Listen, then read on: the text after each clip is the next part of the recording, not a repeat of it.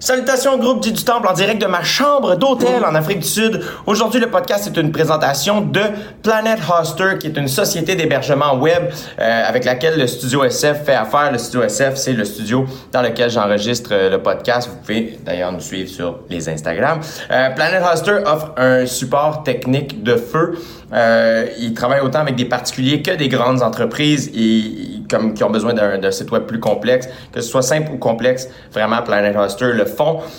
Un Dom euh, de, du Sans Filtre podcast qui enregistre au studio SF, c'est tout lui qui, s'est arrangé avec eux, puis ça a été vraiment extraordinaire. Ils ont répondu très rapidement. Euh, si vous voulez changer de, d'hébergement, Planet Hoster vous offre l'équivalent euh, du reste de votre entente avec, avec votre ancien hébergement. Euh, donc, et ça, ils font gratuitement. Donc, si, mettons, il te reste quelques mois avec ton, ton ancienne compagnie d'hébergement web, ben, ils vont t'offrir l'équivalent gratuitement. Donc, ça, c'est assez fin, là, quand même. Donc, si vous voulez un rabais sur Planet Vous avez juste à utiliser le euh, code PHA en majuscule, trait d'union, sans trait d'union filtre, sans SANS. Vous allez avoir 25% de rabais. Aussi, le podcast est une, présentation dis-je bien, de Terrien Terrien, qui est une euh, qui est un bureau de comptables québécois qui font qui, ont, développé une, une expertise pour les PME, donc que ce soit une entreprise de un employé jusqu'à 100 employés. Euh, ils font ça surtout dans les domaines d'innovation, donc les jeux vidéo, la création web, la pharmaceutique, etc. Euh, ils offrent un service clé en main euh, aux entrepreneurs, toutes des affaires que je comprends en full, sais, les tenues de livres, les états financiers, les rapports d'impôts. Regarde, ils font ça eux autres. Moi, je, dis ces mots-là. Une tenue de livre, là, on le sait tout, c'est quoi, là, hein? S'il y a quelqu'un qui le sait, c'est rien, rien. Euh, et il offre un, un, service très, très, très humain. Ils sont vraiment gentils. Donc, euh, euh pour toute information, terrien avec deux R, très union, cpa.com, T-H-E-R-R-I-E-N, très union, cpa.com. Et euh, je remercie euh, vraiment sincèrement Planet Hoster et Terrain Terrien d'encourager le podcast parce que sans eux, euh, sans, sans, sans comment dire, il n'y a, a, pas de podcast, pas de podcast, pas, pas de plaisir, pas, pas de roche, pas de construction, pas de construction, pas de palais, pas de palais, pas de palais. Alors, euh, voilà, merci! Une production du Studio SF. Rebienvenue à Dieu du temps discute, euh, messieurs dames. J'espère vraiment que vous allez bien, euh, que vous passez un bel automne. Euh, Bref, euh, voilà. Hey man, euh, je, fais rarement euh, de la pro. Ben en fait, pas rarement. Je l'ai fait un peu, mais ma tournée achève. Ma tournée de mon spectacle Bien faire achève vraiment bientôt. Donc, j'ai, il me reste comme une douzaine de spectacles. Euh, les billets sont en vente au jdutemps.com. Je fais plein de villes. Euh, je me promène, je vais au Nouveau-Brunswick, je vais à Shawinigan, euh, je fais Bécomo, Sept-Îles, Rivière-du-Loup. Euh, Chicoutimi, Sherbrooke, euh, Québec, deux soirs au Grand Théâtre de Québec. Donc, euh, parlez-en, on remplit ça. Et évidemment, je termine le 3 janvier 2020 ma tournée au Centre Bell. à la fin, je fais le défi tête rasée pour le camp. Donc, je vais me faire raser les cheveux à la fin du spectacle. Ça va être la folie. donc, les billets en vente au temps.com. Parlez-en. On finit ça en beauté. Si vous êtes déjà venu, merci. Si vous avez acheté des billets, merci. Et si on se voit là, merci. Euh, un podcast aujourd'hui. Euh, tellement tripant. Quel personnage fantastique qu'est mon invité aujourd'hui. Si vous le connaissez pas, euh, vous allez avoir le goût de tout abandonner et quitter à l'aventure. Euh, si vous avez déjà vécu beaucoup de voyages, ça va vous rappeler plein de beaux souvenirs.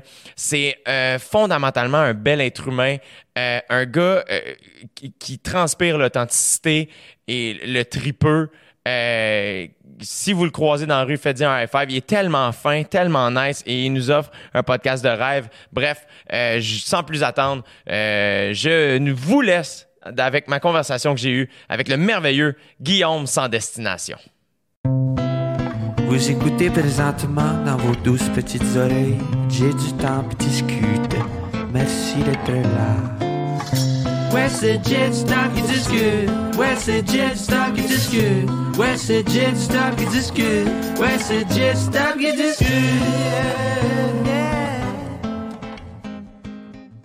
Cheers, mon ami. Cheers. Merci d'être là, man. Merci à vous autres. T'avais soif, tu l'as dit. Mais oui. Guillaume, euh, c'est quand la première fois qu'on s'est rencontrés? On se souvient-tu? ça? Je sais pas. Je pense pas. Non. Euh, moi, j'étais toujours. euh, je trouve que. C'est bon. Je trouve ça fucking nice, euh, ta personne. Euh, tout d'abord, bon, on est allé au même secondaire. Déjà Ouais. là, euh, j'apprécie. Euh, mais t'as t'as un rythme de vie qui est comme assez unique pour quelqu'un de notre âge, je trouve? Particulier, effectivement. Parce que t'es-tu vraiment parti l'équivalent de six mois par année? Ça fait 12 ans que je fais ça, de fil en aiguille, euh, au travail familial à la prairie, à côté de- du collège Jean de Lamennais, justement, au marché des jardiniers. Et puis, euh, j'ai embarqué. Ma grand-mère avait un commerce là. Elle vendait des légumes. Après ça, ma mère, de fil en aiguille, a décidé de continuer dans une petite charcuterie, boulangerie. Et je me souviens, pendant les midis à Jean de Lamennais, on Ouais. partait aller manger des sandwichs avec Ouais. les boys, les sandwichs à la saucisse Ouais. aussi. Ouais. Fait que ça l'a. J'ai toujours euh, gravité autour du marché, puis j'ai- puis j'aimais ça, mais en même temps, euh, je voyais ma mère qui travaillait super fort pendant six mois et qui avait six mois de congé. Je trouvais le beat cool, mais j'avais envie de me prouver aussi. J'avais envie de voir si, si j'étais capable de, de créer mon propre chemin. Puis j'ai parti d'autres choses on the side, mais finalement, veux, veux pas, je revenais toujours au marché. Il y avait quelque chose qui m'attirait, qui revenait. Tu sais, j'aime les gens, j'aime jaser. euh, puis on a ce contact-là au marché qui est super positif, du monde qui arrive puis qui nous compte leurs affaires de, de 36 000 histoires, puis maintenant qui ont embarqué dans mes aventures puis qui me suivent un peu partout. Fait qu'on crée des liens, c'est plus juste des clients qu'on a, c'est, c'est- c'est- ça devient des amis. Ouais, ouais. On a hâte de les voir, puis on a hâte de savoir qu'est-ce qui s'est passé avec, euh, avec leur famille, leur histoire, tout ça. Puis, fait que j'ai embarqué euh, carrément dans ça. Ça fait 12, ça fait 7 ans que je suis copropriétaire avec ma mère euh, au commerce. Mais euh, le beat de vie, veut, veut pas, m'a- m'aura choisi. Fait que c'était super intense pendant 6 mois. Donc, on vend les fleurs. Euh, moi, je crée les, je crée les pots de fleurs. Ouais. Et puis après ça, ben, je pars, je, je pars à l'aventure pour euh, du moins 4 ou 5 mois par la suite. Fait que, tu pour moi, le 31 octobre, l'Halloween, c'est comme la journée clé. Oui, on se déguise, puis c'est bien le fun, on sort d'un bar, mais le lendemain matin, écoute, je sais que je suis en congé, j'ai une grande plage blanche que je sais pas où je vais aller, puis après ça, je peux partir à l'aventure. Ça, euh, comment ça a commencé cette affaire-là? Parce que euh, moi, ce que je trouve le fun, là, mettons, c'est que j'ai le sentiment, puis je l'ai- vécu quand je t'ai rencontré, je l'ai vécu quand j'ai rencontré un autre de mes chums. Euh, les gens qui ont voyagé beaucoup, j'ai l'impression que ça se sent. Ouais. Il y a une espèce d'ouverture à l'autre, euh, une accessibilité, une facilité à, à entrer en contact avec les gens Mhm. Qui, qui- qui me fait complètement du sens euh, que t'aimes ta job au, au marché. Ouais. Pour toi, c'est pas c'est plus qu'une job. C'est comme non, attends, je vais rencontrer du monde. Mais oui. Puis dans ma tête, c'est que tu voyages à, sais, comme en restant à ton marché aussi. Tu sais, je trouve que ça se sent ça. Mais ton premier voyage, toi, qu'est-ce qui te Qu'est-ce qui t'a donné cette piqûre-là de faire Hey, moi, faut, que je- faut que je me promène? Mais on parlait de Jean de Lamennais, du collège, puis c'était le, le voyage qui était organisé en secondaire 5 pour aller au, euh, au Costa Rica. Tu l'as fait? Moi, j'ai, moi c'était Équateur. Équateur. Parce que toi, t'as fini en 2005? Ouais, 2005. Ok, c'est ça. Moi, 2008, c'était Équateur. C'était à- au Costa Rica, c'était-tu Marc-Claude Rémy qui organisait ça aussi? Marie-Claude ou, La prof de maths? Non, c'était un autre Marie-Claude. C'était un autre Marie-Claude. puis David Bowles, professeur d'anglais. David Bowles. Ouais, c'était mon prof d'anglais, moi aussi. Ouais. Il était écœurant. Dude, c'était le prof? Il, était, il, est, il est rendu directeur, je pense, à Ouais. Je sais pas trop, il est rendu où. Nous, on l'a eu. Je l'ai eu en secondaire 3. Ouais. J'avais... On faisait tout le temps des sketchs. Ouais. On jouait tout le temps à Categories. non, il était, il était écœurant, ce prof-là. Puis, tu sais, c'était tellement cool la première fois qu'on est parti au, Costa. Mais il était là pour nous autres, puis il nous donnait une latitude aussi. Puis, ça m'a tellement marqué qu'ils nous disent, par exemple, on est à côté d'un volcan. Puis, moi, j'avais envie de grimper, même si le, le- le tour faisait pas, euh, faisait pas ça. Puis, il dit, garde, Guillaume, il dit, si tu penses que tu es capable, vas-y, connais tes limites. Puis, j'en revenais pas qu'un prof me dise ça. Puis, euh, tout au long de ce voyage-là, ce prof-là m'a remarqué. Il m'a remarqué dans la façon qu'il qui nous, qui nous donnait confiance en soi. Puis, quand, puis ce voyage-là, pour moi, a été l'espèce de- d'étincelle pour la suite des choses. Mais là, ça, c'était fin secondaire 5. fin secondaire Fait 5, que t'as- fini ton secondaire. ouais, puis on partait. Puis tu partais. T'as-tu eu le temps d'aller après-balle, toi? Oui, effectivement. Ah, oui, c'est Ah, ça, écoute, l'après-balle au lac Castor, je sais pas si c'était... Moi, j'ai, moi, je l'ai manqué. Ah, t'étais pas là. Nous, l'après-balle, ça, c'était euh, dans la nuit où nous, on partait en Équateur. Ah, fait que t'as manqué. Écoute, moi, l'après-balle... euh, T'as, l'air d'un gars qui manque pas son après-balle. Non, non, je voulais pas manquer l'après-balle. Écoute, je suis descendu avec ma cavalier rouge avec un surf sur le top, on s'en allait dans un lac au Québec. là. Mais je voulais juste avoir un surf sur le top de mon char. T'étais déjà un gars qui voulait voyager. J'étais prêt. Ouais. Fait qu'on j'ai embarqué d'après ça, après l'après-balle, on a une couple de jours pour récupérer, puis on est parti euh, au Costa travailler dans une espèce de ferme bio. Euh, on était 15, 15 élèves, 15 amis qui se connaissaient de, de- du secondaire 5. Puis on allait travailler, on aidait les gens là-bas à, à, justement à pelleter de la marde, c'est le cas de le dire, Ouais. parce qu'on avait des, des tas de fumier à changer de place, on avait des, des, des, des- des petits sentiers à faire avec une, une machette, on avait des trucs d'irrigation à installer pour euh, justement qu'ils puissent prospérer par la suite. Puis ce qui m'a marqué de ce voyage-là, ben justement, on parlait des gens tantôt, puis c'est surtout ça qui, qui, qui, moi, m'influence dans mes voyages. Tu sais, les, les gens disent c'est, c'est où ta place préférée, mais c'est souvent les gens que je vais rencontrer qui vont, qui vont la définir. C'est ça. Puis ces soupers-là, j'étais avec deux de mes amis, Pat puis Bry, et puis on était dans une famille, on avait chacun une famille assignée. Ouais. Et là, on arrivait, tu as probablement fait la même chose. Ouais. Et là, mais là, ils parlent pas, ils parlent, ils parlent juste espagnol, tu sais, puis on parle pas un maudit mot espagnol, tu sais. fait que là, t'arrives là, puis t'es genre, fuck, la soirée va être longue. Ouais. Puis là, c'est de, de définir comment tu, bon, comment tu, tu communiques pendant deux heures avec ces personnes-là. Et le premier souper, ben, on a brisé la glace en dessinant, on avait un papier puis un crayon, en, en essayant de déterminer ce que nous on faisait, leur expliquer, puis eux aussi vice-versa. Et tout au long de la semaine, on a eu un cheminement qui s'est fait avec ces personnes-là. C'était un, un jeune couple avec deux jeunes enfants. C'était tellement cool, tellement drôle. On passait nos soirées crampées en quatre, même si on comprenait pas tout ce qu'on se disait. C'était vraiment, c'était le langage du rire. Ouais. C'était- que ça. Puis on avait, on avait hâte de finir nos journées pour aller passer le fameux souper des- dans les familles. C'est c'est extraordinaire. c'est vrai, ça, c'est fascinant comment l'être humain aussi, euh, peu importe la langue, le rire, c'est universel. Définitivement, Moi, je l'ai vécu en Équateur, c'était similaire. On habitait dans des familles équatoriennes, puis euh, nous, on allait. Il y avait eu un glissement de terrain Mhm. dans la cour d'école euh, de, de la communauté où on habitait. Euh, puis ça marchait par chef de communauté, puis il y avait 30 chefs de. Il y avait euh, ouais, 30 chefs de famille. Puis c'était une toute petite place. Puis, Ouais. Et là, fait que pendant deux jours et demi, trois jours, on a pelleté de la boîte parce que c'était très. C'était en altitude, fait que c'était assez comme humide. Puis quand on a terminé, ben là, les, les enfants pouvaient recommencer à jouer. Retourner, ouais. Là, ils ont voulu inaugurer la, la, la, L'endroit, la, cour d'école, ouais. Fait que tout le monde était là, le prêtre, le, le chef de la communauté, les enfants, le prof, tout, tout le monde. Puis là, c'était une petite cérémonie. Les enfants nous avaient préparé des danses fait que pour nous remercier. Ben oui. Puis après ça, ben, tout le monde disait un mot. Fait que tu avais le prêtre qui parlait en, en- en quechua, je pense, que, qui parlait. Après ça, tu avais le chef de communauté qui parlait en espagnol, le prof qui parlait en espagnol. Notre prof, Marie-Claude, avait dit un mot. Puis là, ils ont dit ce serait cool qu'il y ait un étudiant qui dise un mot aussi. T'avais-tu dit un mot? Puis là, tout le monde a fait Jay, vas-y, t'es drôle, tu sais. Mais j'avais eu des cours d'espagnol, mon secondaire, mais j'étais pas bon.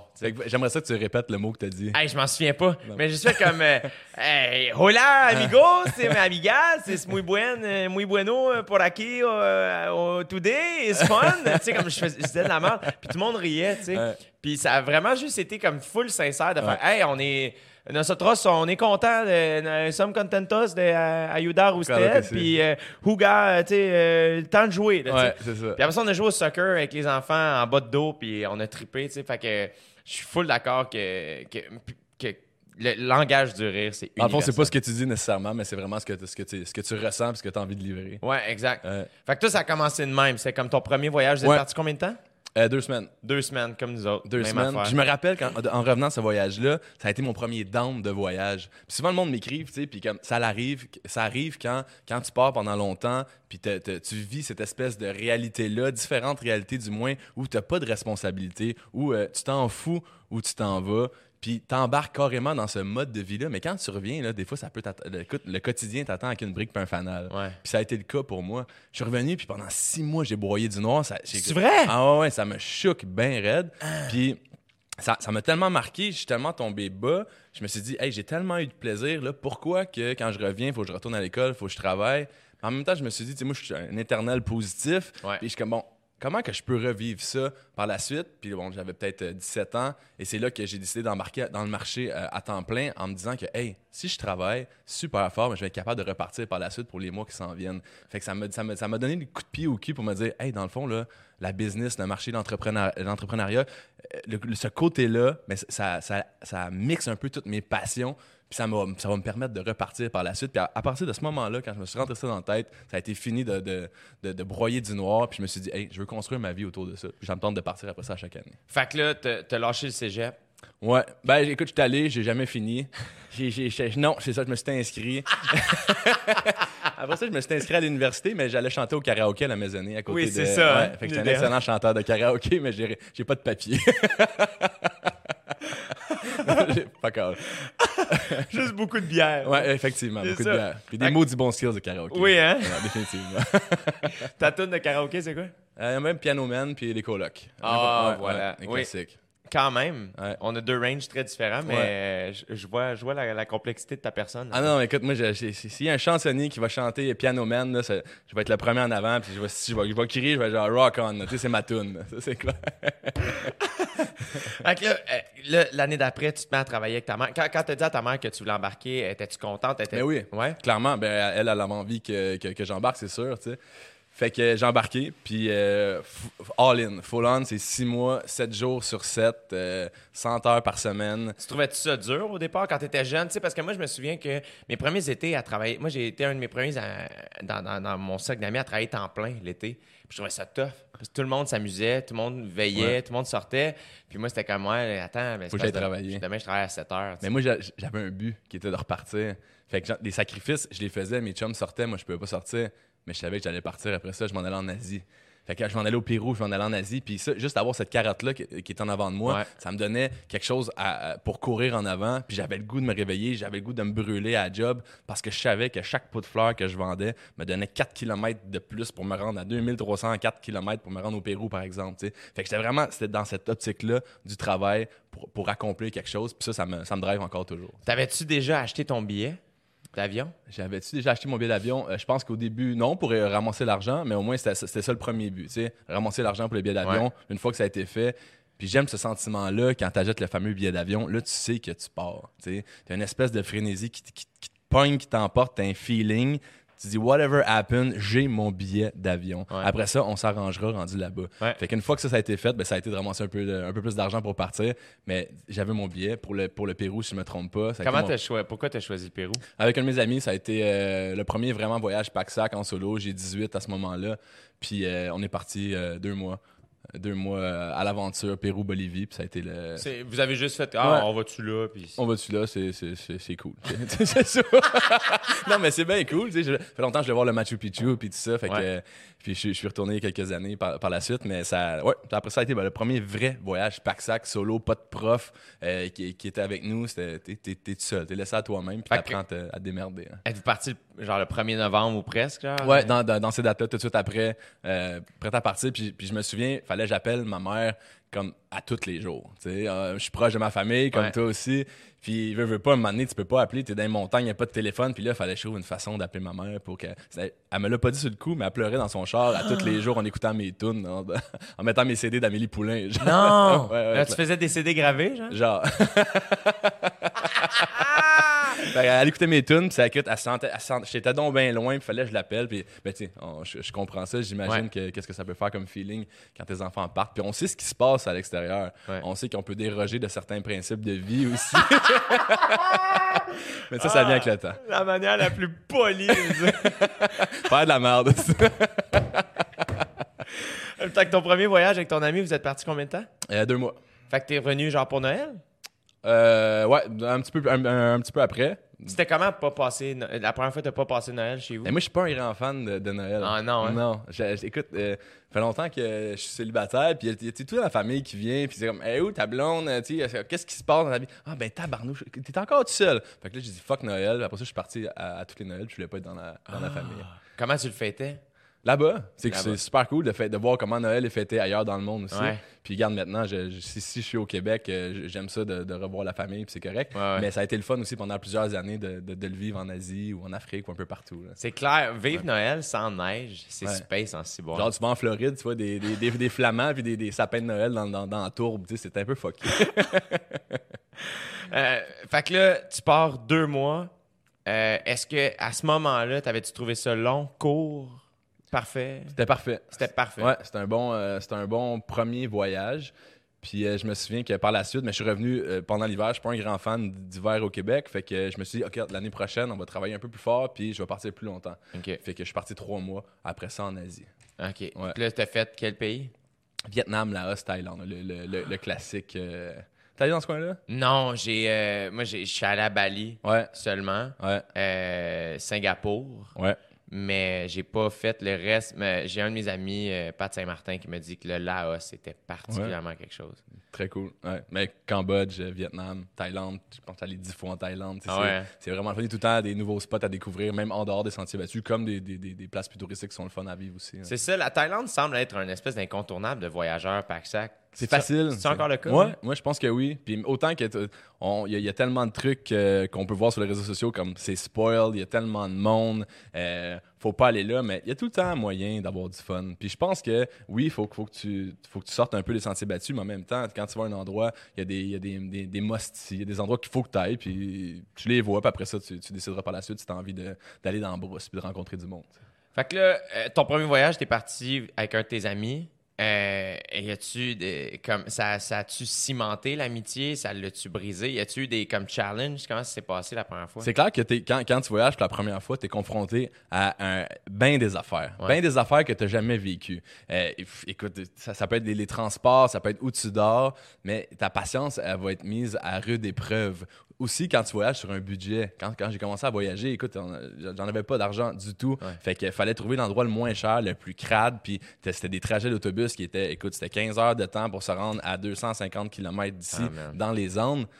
Bon, écoute, mais ça, ça te confronte, mais ça l'apprend beaucoup aussi. Tu apprends sur toi, tu apprends à, réagir dans l'adversité, tu apprends, un paquet d'affaires, tu apprends à, te connaître beaucoup aussi. Comment, hey, dans le fond, j'ai réagi de cette façon-là, j'aurais peut-être pas dû.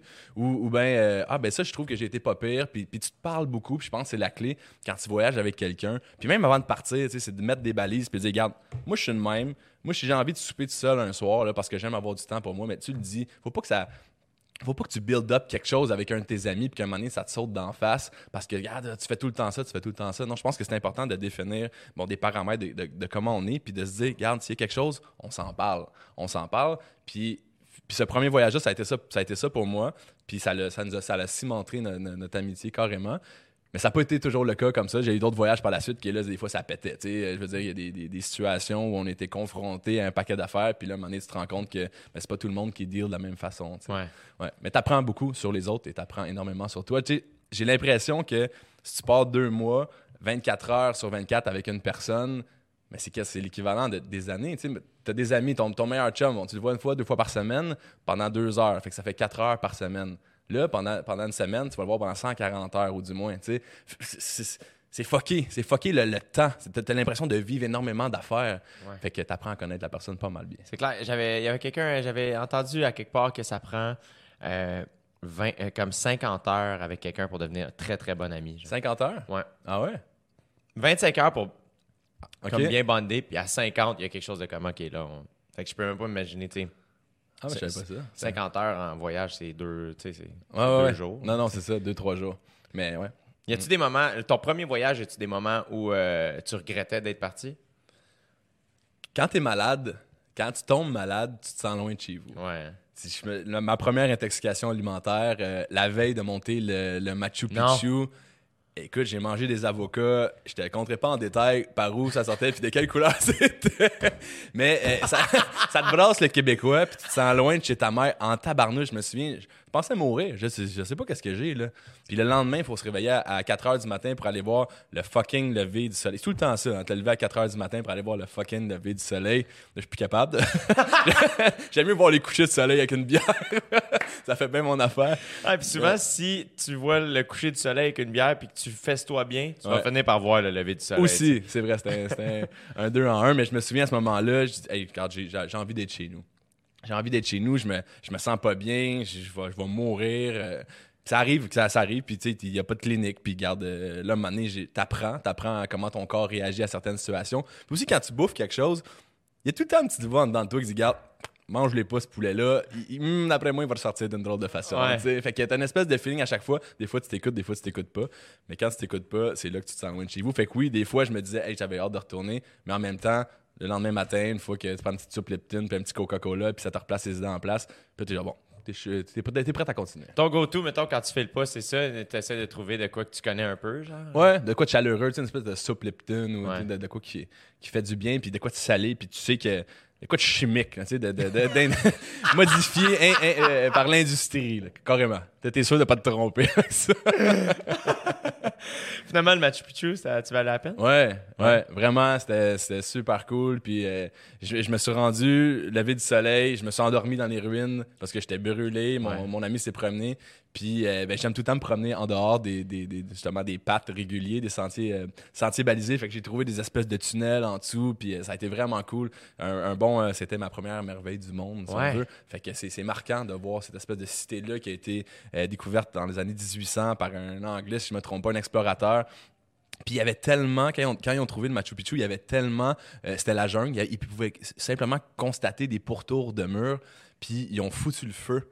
Ils ont foutu le feu pour tout brûler euh, les- les- La végétation. la végétation. Et puis le, le lendemain matin, tel un phénix, ben, la, la merveille du monde euh, a émergé des cendres. Non! Ouais, ouais c'est, bien spécial. C'est tellement gros, c'est au sommet d'une montagne, c'est sûr que ça. Tu comprends pourquoi ça, ça a été tellement long quand les, les, les, les Espagnols sont arrivés à Cusco, qui est une espèce de. qui était la ville capitale jadis. Pourquoi pas si loin que ça, ils n'ont pas trouvé le Machu Picchu. Écoute, c'est à des jours de marche et il est juché au sommet d'une montagne, mais c'est, ça vaut le détour. Wow! Ouais, très cool. Puis ça, c'est des trucs que tu as appris à force de lire, de jaser avec du monde là-bas? Ouais, mais j'ai- j'aime, tu sais, quand tu vas dans un endroit, tu peux soit faire des, des tours avec des guides qui t'expliquent un peu, mais j'ai une j'ai une espèce de. Je déteste les guides, là. je, je les haïs, je les aime pas. Même s'ils sont bien smart, je veux rien savoir.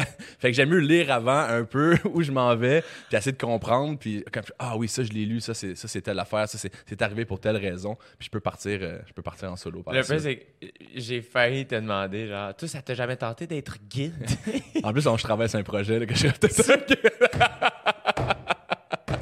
On verra. Mais je pense que je vais être guide à, à- à ma couleur. Là, tu sais, Ben, t'sais, Chris, euh, on veut un guide comme toi, là, on s'entend? un peu hein? plus euh, rock and roll. Ben oui. Ouais. Ça prend du monde euh, rock and roll pour venir avec toi, par exemple. Tu viendrais-tu? Ah, c'est sûr que oui. Ouais? Moi, man, c'est sûr que On oui. du fun. hein? C'est sûr Ouais. que oui. Moi, je pense que euh, je suis. euh, puis j'ai pas d'expérience vraiment en termes de, de- de voyage. Je n'ai pas fait beaucoup. J'en ai, j'en ai fait avec ma famille Ouais. euh, des voyages, tu sais, euh, plus. euh, plus dans les sentiers battus que hors des sentiers battus. Tu sais, j'étais allé au Nicaragua en 2016, un deux semaines. Euh, j'ai fait l'Équateur. Euh, tu sais, après ça, OD, ce que ça m'a donné, c'est de- mais ça m'a donné le goût De voir. de plus. voir Ouais. et d'avoir du temps pour Mm. voyager. Ben, tu sais, je je suis persuadé que toi, tu l'as réalisé encore plus que moi. C'est quoi le plus longtemps que tu es parti? Euh, 4-5 mois. C'est ça. Ouais. Mais euh, c'est, ça peut sembler long, mais en même temps, c'est- quand tu reviens, il n'y a rien qui a changé. Jamais. C'est ça. Ouais. Fait que ça fait en sorte qu'à un moment donné, ça, ça- moi, c'est ça que ça m'a fait réaliser, c'est que avant de partir, ça me dit genre, hey, deux, deux mois et demi, trois mois, c'est long, tu sais. Mm. Puis quand je reviens, je suis comme, il n'y a rien qui a changé. Mais non. Tu as vécu plein d'affaires, mais finalement, ici, tu Fait que ça, il y a quelque chose de rassurant, il y a quelque chose de comme ah ok j'ai le goût. Puis je pense qu'en voyage, tu vois moi en Équateur, je suis tombé malade avant même de partir. Qu'est-ce que tu as eu? Euh, une intoxication alimentaire, mais ici. Ah ouais? ouais. Fait que je suis tombé malade Où t'es allé? chez mes parents. Ah ouais? Ouais, je. Rappelle-moi jamais aller manger. Le fait, c'est que ma mère cuisine tellement bien, mais c'était peut-être euh, ce que j'avais mangé avant. D'après Ouais. moi, c'était pas le repas de ma mère, c'était ce que j'avais mangé dans la journée. Puis euh, peut-être la fatigue accumulée. Tu sais, il y avait eu le bal, on avait fait une nuit blanche. Puis, fait que je sais pas trop. Puis après ça, fait que j'ai été malade en route vers l'aéroport. J'ai été malade dans, l'avion. Hey, ça, c'est ma plus grande hantise. Ah, man, tu veux jamais. Moi, c'est là où j'ai fait. Tu sais, les gens, des fois, sont comme, ça doit être gênant, tu sais, quand, quand tu fais un show d'humour, puis ça va pas bien. Je man, moi, j'ai vomi d'un avion. Ah en ouais? calice de tout. Là, tu sentais, là, t'étais, mettons, le banc, euh, quel banc? J'étais pogné en. J'étais au centre, OK? Ouais. J'ai été malade. Ma mère va me porter à Jean de Lamennais où on se, rejoignait. On est arrêté au dépanneur. Ça, c'était tellement weird. Tu sais, ma mère me livre dans la nuit. Puis elle est nerveuse déjà que je parte. Et moi, je commence à pas bien me sentir. Puis là, je suis comme fuck. Attends, je veux juste me rendre à l'école qu'elle le sache pas, tu sais. Puis là, à un moment donné, il est trop tard. Je suis comme, je vais vomir jusqu'à l'arrêt sur le bord de la route. Je suis comme, tu peux t'arrêter au DEP, s'il te plaît? Ah, quoi, tu veux-tu t'acheter quelque chose, ça? Ouais, non, ouais, je file pas vraiment. ça. OK, arrête. Puis j'en reviens dans le char, puis. Ben, c'est ça. Il est en sueur. j'ai été malade, ma mère. OK, fait que tu y vas pas? Non, non, je vais aller être malade en Équateur. C'est ça le projet maintenant. Là, tu sais. Mm. Hey, pauvre ma mère, oh my god. full inquiète. Laisse son gars partir. Là, je pars, je file pas dans l'autobus. Tu sais, l'aéroport, comment c'est long. Ouais. Puis t'es en groupe. Puis là, t'as jamais vécu ça comme ça. tu sais. Embarque dans l'avion, je suis au milieu entre un gars que je connais pas puis Jérôme Crow, le gars avec qui je vais co-chambrer. un- un de mes amis du secondaire. Puis là, je m'endors. Puis là, c'est great. tu sais. Ouais. Puis là, donné, Tranquillement, ça gargouille. je, vom- je rêve que je vomis. c'est ça. T'es comme fuck! tu te réveilles, c'est là, c'est là, genre, c'est juste comme ouh, il est trop tard, il n'y a rien, y a rien Fait à là- faire. J'ai pris une décision rapide. Je suis comme, sur qui je vomis? L'inconnu ou Jérôme? Je pensais dire je ravale. Non, j'ai essayé, mais c'était.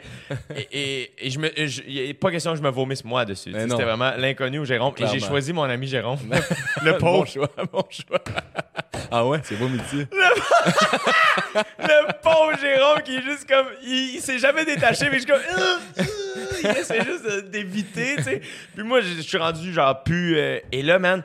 Je me suis- la, la mémoire est bien faite, hein, parce que la mémoire est sélective. Je me souviens pas exactement comment je me suis senti, mais j'en parle comme si c'était quelqu'un d'autre qui avait vécu ça. Je peux pas croire Ouais. que j'ai vomi dans un Moi, d'après moi, il s'en souvient. Jérôme s'en souvient. Ah, il en s'en souvient en sacrament, le pauvre, et ses pantalons aussi, puis ses crocs aussi, puis c'était l'enfer. Puis là, à un moment donné, ben, c'est qu'il faut que tu ramasses, fait qu'il faut que tu te lèves. Puis on s'entend, genre, quand le gars se lève, puis il y a plein de vomi, puis il y a un gars derrière qui est vert, qui le suit, tout le monde est comme, ah, c'est lui qui a vomi, Fait que c'était comme, c'était tellement humiliant.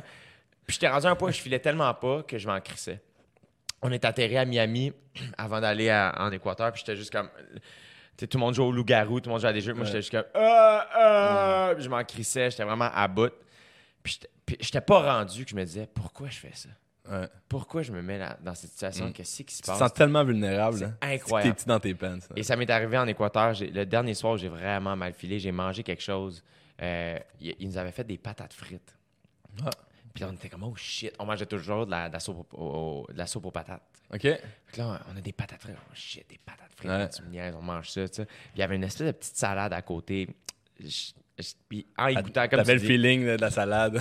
j'avais le feeling, mange ça, on se couche, moi puis Jérôme, dans le même lit, tu sais. Pauvre Jérôme. Pauvre Jérôme, pour vrai, il a eu tough en six mois. Et moi, je file pas. Je me réveille dans la nuit. Je me sens gonflé. Je te jure, genre, j'ai l'impression que si on me perce le ventre, ça... Pfff, comme ouais. je suis gonflé, ça va pas bien.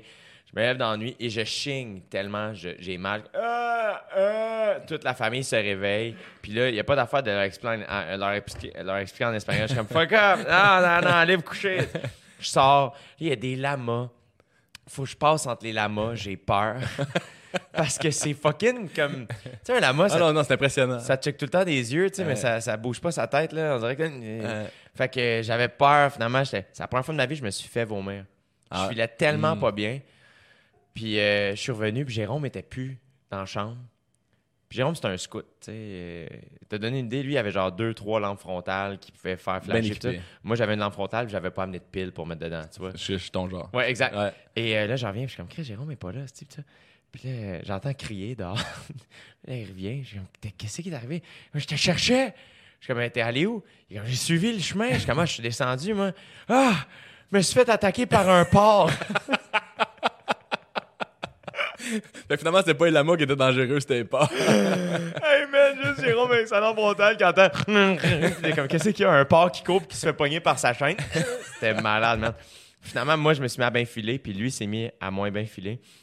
Et euh, j'ai été probablement du groupe la personne qui a été le plus malade, et je suis une des personnes qui a le plus trippé, quand même. Quand Parce qu'on dirait que quand je suis devenu plus malade, j'ai tellement tout apprécié. Ouais. Le fait de manger à ma faim, euh, d'a- d'avoir de l'énergie, de bien dormir. Là, on comme, oh my god, c'est malade. Ouais. C'est malade, Tout a plus de saveur, tout a plus d'odeur, Ouais. quand tu fais le bien. C'était trippant au bout. Fait, que, euh, fait que voilà tout ça pour dire, je me souviens pas pourquoi. Mais bref, ouais, fait que je suis parti malade. euh, Fait que t'étais malade, fait que tu t'es déjà senti. Tu te sentais-tu loin de chez vous quand t'étais malade? Ah, l'enfer. L'enfer. J'étais comme, je comprenais pas ce que je faisais là. Je savais pas pourquoi je faisais ça.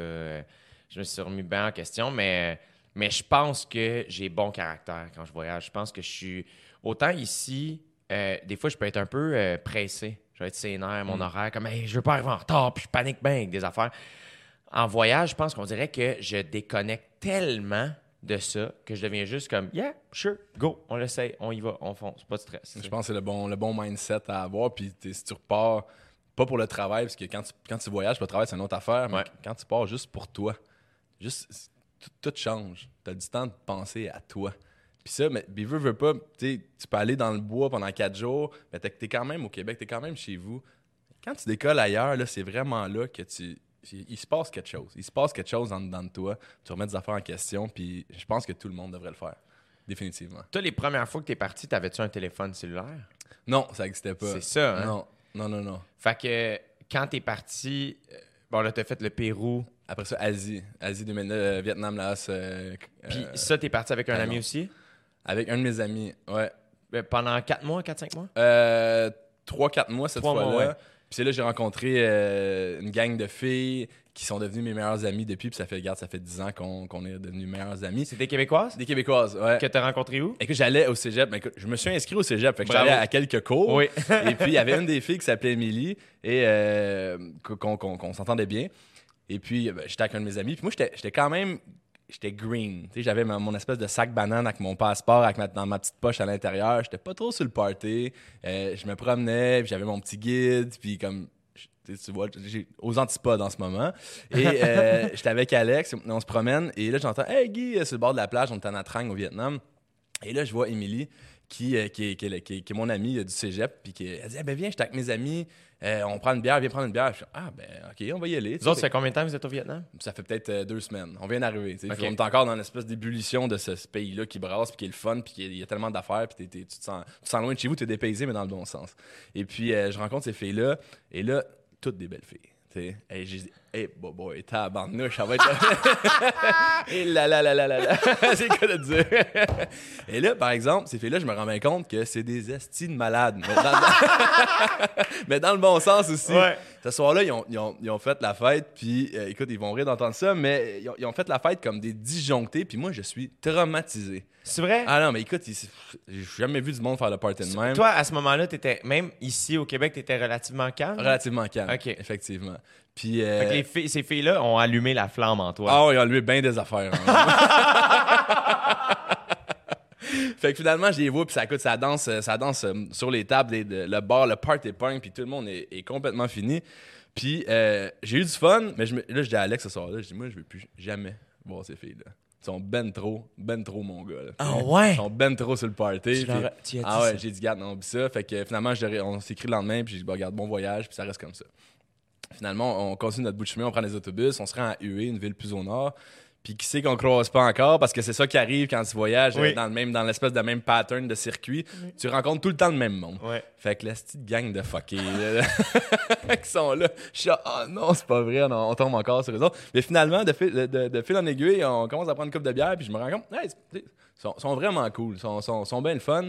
Puis, euh, Ils ont le cœur à bonne place. ils ont le cœur à bonne place, puis j'avais, tout le monde avait des kicks sur à peu près tout le monde dans ça. Puis finalement, ben, on, a, on a décidé de continuer à voyager ensemble, d'essayer du moins. Fait que là, vous étiez combien? On était, on était sept en tout, ça s'appelait Lucky Seven Crew. Ah, wow! Tout le monde ensemble, puis euh, on s'est ramassé dans la baie d'Along euh, à bord d'un espèce de grand voilier traditionnel euh, vietnamien à nous euh, pendant quelques jours. À, écoute, la baie d'Along qui est une des merveilles naturelles au monde, extraordinaire endroit à visiter. Puis là, vraiment, c'est Là, là vous que- aviez un capitaine avec vous? Ouais, un capitaine, un capitaine. Et, et- mais en tout cas, on avait bien de la bière. Puis là, j'ai comme j'ai compris que, écoute, j'aimais ça le party. Ouais. J'aimais bien ça. T'as découvert ça à 19 ans, genre. Genre, ouais. Ah, ouais. Ouais, ouais, ouais. Puis euh, eux autres, là, vraiment, j'ai trouvé en 2009 des super bonnes amies, des meilleures amies, mais mon espérance de vie depuis euh, a drastiquement chuté de par mon mode de vie. En même temps, tu vas mener une de belle vie. oui, effectivement. Ah ouais, c'est ça. Je veux mourir fatigué puis bien heureux. c'est ça qui va se passer. mais une belle, une belle rencontre. Puis là, finalement, est-ce que vous avez euh, juste vécu le, le Vietnam ensemble? On a tout fait, on a tout fait ensemble, on a continué le circuit. euh, Laos, la Thaïlande. Laos, euh, Thaïlande. Puis entre-temps, on rencontre deux de mes bons amis euh, maintenant, Neil et Chris, qui euh, maintenant, je- depuis 10 ans, je voyage un peu partout dans le monde pour aller les rencontrer. Eux, ils viennent d'où? Euh, un d'Australie et l'autre d'Angleterre. Eux, est-ce qu'ils se connaissaient avant? Eux, c'est des cousins. Fait qu'on arrive au, dans- au Laos dans un petit bar, puis écoute, là on est, on est deux, on est deux gars, puis un autre gars, Joe, un autre de nos amis qui s'est comme rajouté dans, dans, dans la gang. Fait qu'on est comme trois gars, puis euh, euh, cinq, cinq filles, mettons. Puis on voit ces deux gars-là, puis, là, Audrey, une de mes amies, une des filles, s'en va, s'en va leur parler, puis finalement prendre des shots de tequila. Et ces amis-là, et ces, ces- ces deux personnes-là arrivent dans le groupe, puis finalement tout le monde s'entend bien avec eux autres. Sauf que moi, je suis pas bien, content, parce qu'il y a deux gars qui viennent de se rajouter à la Ah gang, oui, hein? Ah non, non, là, ça marche pas. Ah, c'est malade! Fait que là, j'ai dit, c'est qui ces tabarnak là qui viennent d'arriver? En plus, ils parlent anglais, je, je, je suis baragouine de l'anglais, ça va pas bien. Puis t'es un Australien, puis ah, je les aimais pas, là. Je les aimais pas, je les haïssais, je leur ai laissé le savoir que je les aimais pas. Ah mais ouais, hein? Ah non, non, ça... mais c'était moi. C'était, regarde, écoute, c'était, moi qui était pas correct. Dans le fond, ils étaient bien, bien corrects, eux autres. Puis de fil en aiguille, on a continué à voyager avec eux. C'est drôle parce que maintenant, ça, ça devient un running gag parce que c'est, dans, c'est mes meilleurs chums. Mm. Puis on, on se voit partout. Tu sais, euh, j'étais allé aux Açores l'hiver dernier, au Brésil, on s'est croisés. Je- En Ukraine, on est allé passer un week-end ensemble il y a quelques semaines. Ouais. Maintenant, c'est mes, meilleurs amis du bout du monde. Puis ça a juste pris du temps. Ils sont, sont revenus au Québec pour voir les filles. Pas moi, parce. Ils avaient- ils m'haïssaient, eux aussi. Vous avez passé combien de temps ensemble la première fois que vous êtes rencontrés? Euh, Peut-être un, un mois, un autre mois. Fait que ça- ouais, Un mois à chiller quand même avec des gars que t'aimais pas. Non. Mais euh, tu savais pas tra- trop pourquoi. Non, non, mais c'était juste parce que des gars. là. C'est juste ça. C'était juste ça. Ouais.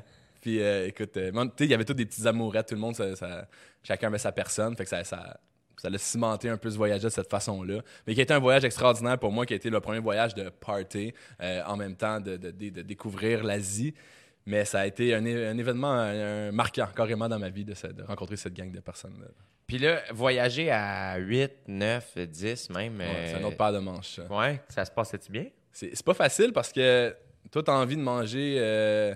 Bon, là, je vais dire de l'italien, il n'y a, peut-être pas d'italien au Laos, là, mais t'as envie de manger quelque chose, puis t'as trois personnes qui veulent, qui veulent manger d'autres choses. Fait que normalement, tu dis, ben regarde, parfait, les trois, allez là, puis les, les- les quatre autres, on va aller là. Mais sauf qu'il y, a- y a souvent des frictions de, de dire, ben regarde, non, il faut rester ensemble. Ou, je pense que l'important, c'est d'être d'être clair, puis de parler, puis de définir, regarde, si t'as envie de faire quelque chose, euh, fais-le. Puis moi, je le fais de mon bord, mais c'est sûr que, a- oui, ça fait des parties qui sont mémorables, que, que tu cimentes, puis que tu partages des moments que tu vas te souvenir, que dix ans plus tard, tu, tu fais huit personnes autour d'une table à boire une bière, dis, hey, t'en souviens-tu, ce soir-là, au Laos, quand, quand- si on a passé en dessous du garde avec sa mitraillette, il nous a pas vu, puis on a monté dans, à côté du temple. C'est arrivé ça? Oui, ça c'est arrivé. Raconte-nous donc.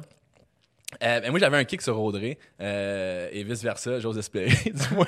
Audrey, qu'est-ce que t'en penses? puis là, écoute, euh, on prend un petit tuk-tuk, euh, moyen de transport à trois roues là-bas, puis on se promène. Puis là, finalement, on s'est dit, regarde, on va, aller se frencher euh, dans le jungle. Puis finalement, une espèce temple en, en haut d'une colline à Luang Prabang. Et puis, on, arrive là, puis il y a un garde qui est là, qui est assis avec son, son, son Kalachnikov, là, son AK-47. Et là, moi, moi, j'ai une idée dans la tête, c'est bien rare que j'y arrive pas. Mais des fois, il faut contourner un peu les- les règlements, du moins. Et alors, on a rampé carrément devant la guérite du gars avec sa mitraillette, puis on a passé en dessous, puis on a réussi à, traverser la jungle pour se rendre en haut du temple, qui était une espèce de temple éclairé avec vue sur le Laos. Et puis là, ben, on a eu, euh, on a eu un grand moment de, de, de- plaisir. Non, mais c'était le fun. on était ensemble, c'était cool. Partager des bons moments dans une situation comme ça, c'est tout le tout le temps cocasse. Comment vous êtes redescendu? On est à, à l'autre bord. Ah, voilà. à l'autre bord. Il y, avait, il y avait des petites marches finalement qu'on a trouvées. on a évité le garde la deuxième fois. Oh man, c'est malade. Ouais, c'était bien cool. C'est bien hot. Y a-t-il des moments où vous vous êtes senti en danger? Dans ce voyage-là, non. Non, je pense pas. Je pense que ça a été euh, généralement correct. Puis ça, quand t'es revenu, est-ce que tu. Parce qu'on va revenir au danger, j'imagine qu'on a de l'anecdote là-dessus, mais quand t'es revenu de ce premier, tu sais, t'es parti trois mois, Mm.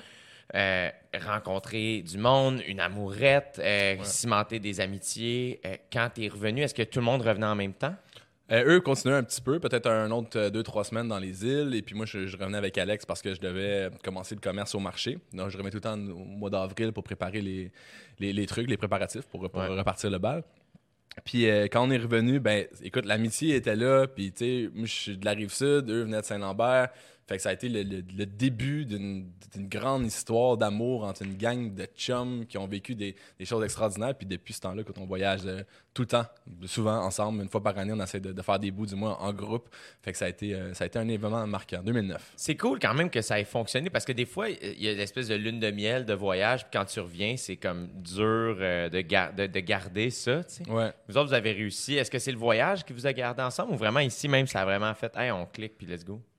Je, je- je pense que l'amitié, ça s'entretient énormément. Puis euh, on a été bon de ce côté-là. On avait envie de se revoir. On avait tellement vécu quelque chose de particulier pour la première fois de nos vies. Tu sais, on, a, on a 19 ans. Puis on, on- on vit des moments qui sont marquants. On finit le premier full moon party. Écoute, avec euh, euh, des shrooms. toute la ça? patente.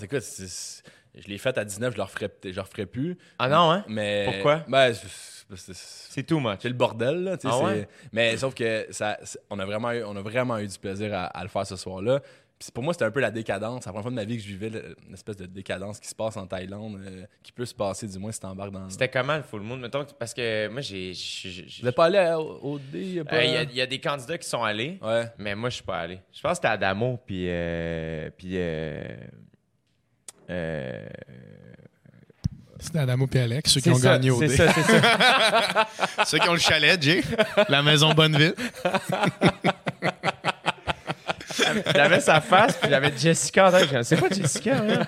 Alex? Mais euh, ouais, c'est ça, ils sont allés, mais les autres, sais, C'est très euh, rapide, là. Dans un, dans un party là. de même, quand t'as une crew de, de caméras qu'il faut qu'ils soient capables de te suivre, tu peux pas l'échapper C'est complètement. ça. C'est clair. C'est ça. Vous autres, c'était quoi? T'arrives Mais quand il là. n'y a pas de caméra, tu Ça y va. Ouais, tu y vas all in, puis. Ah non, c'est- c'est le gros bordel, puis il se passe bien des affaires que. C'est où? Sur Adrin Beach, euh, à Koh Phangan, une petite île dans le sud de la Thaïlande. C'est une place qui est reconnue pour les parties, mais en même temps, c'était là tellement extraordinaire à, à- à Ouais. découvrir. Le monde, ils vont là pour ça, mais écoute, il y, a- il y a une espèce de scène un- underground techno euh, de Berlin que genre personne connaît là-bas. Mais quand le monde pense Koh Phangan, pense Full Moon Party, puis c'est correct, ça a été un, une espèce de truc sur le bucket list que, que j'ai fait, mais il y a des choses qu'on fait à 19 qu'on ferait pas. C'était trop intense? Ben, c'est- je veux dire, tu l'as fait. C'est le genre de faire que tu. Tu sais, le Machu Picchu, je suis retourné, j'ai trouvé ça cool la deuxième fois. Il y a certains, il y a certains endroits que, que je retourne, je redécouvre avec euh, des yeux nouveaux, mais ça, ça, C'est fait, là. L'ai fait, ouais. Puis, euh, ah, c'est malade, c'est que c'est hot. Mais, fait que là, c'est ça. Fait que quand t'es revenu de, de bon, euh, Laos, Thaïlande, euh, puis le Vietnam, Ouais. mettons, qu'est-ce qui t'a le plus marqué de ce voyage-là? Tu sais, comme quand tu dis, les, on a tellement partagé de quoi de- d'intense, d'unique avec tes amis. Est-ce que c'est quand t'es dedans, tu t'en rends compte ou c'est en revenant que tu fais, hey, c'était malade? Parce que j'imagine que tu sais, je veux dire, c'est boire de la bière, c'est se, se coucher tard, se lever tôt, euh, faire des hikes, euh, Ouais. découvrir des affaires, se tromper, recommencer. Euh, comme, est-ce que quand tu es dedans, tu fais ça comme. Est-ce que tu étais. Est-ce que tu en profitais? Étais-tu dans le moment présent? Je pense que tu le vis parce que c'était nouveau. C'était nouveau pour nous de, de- vivre quelque chose comme ça avec autant de personnes. Mais avec le recul, je me rends compte que, tu sais, autant je te, parlais tantôt de voyager seul, ça a tellement de bienfaits. Mais autant, il y a des moments que quand tu peux te rasseoir par la suite puis te repartager, tu revis ces moments-là.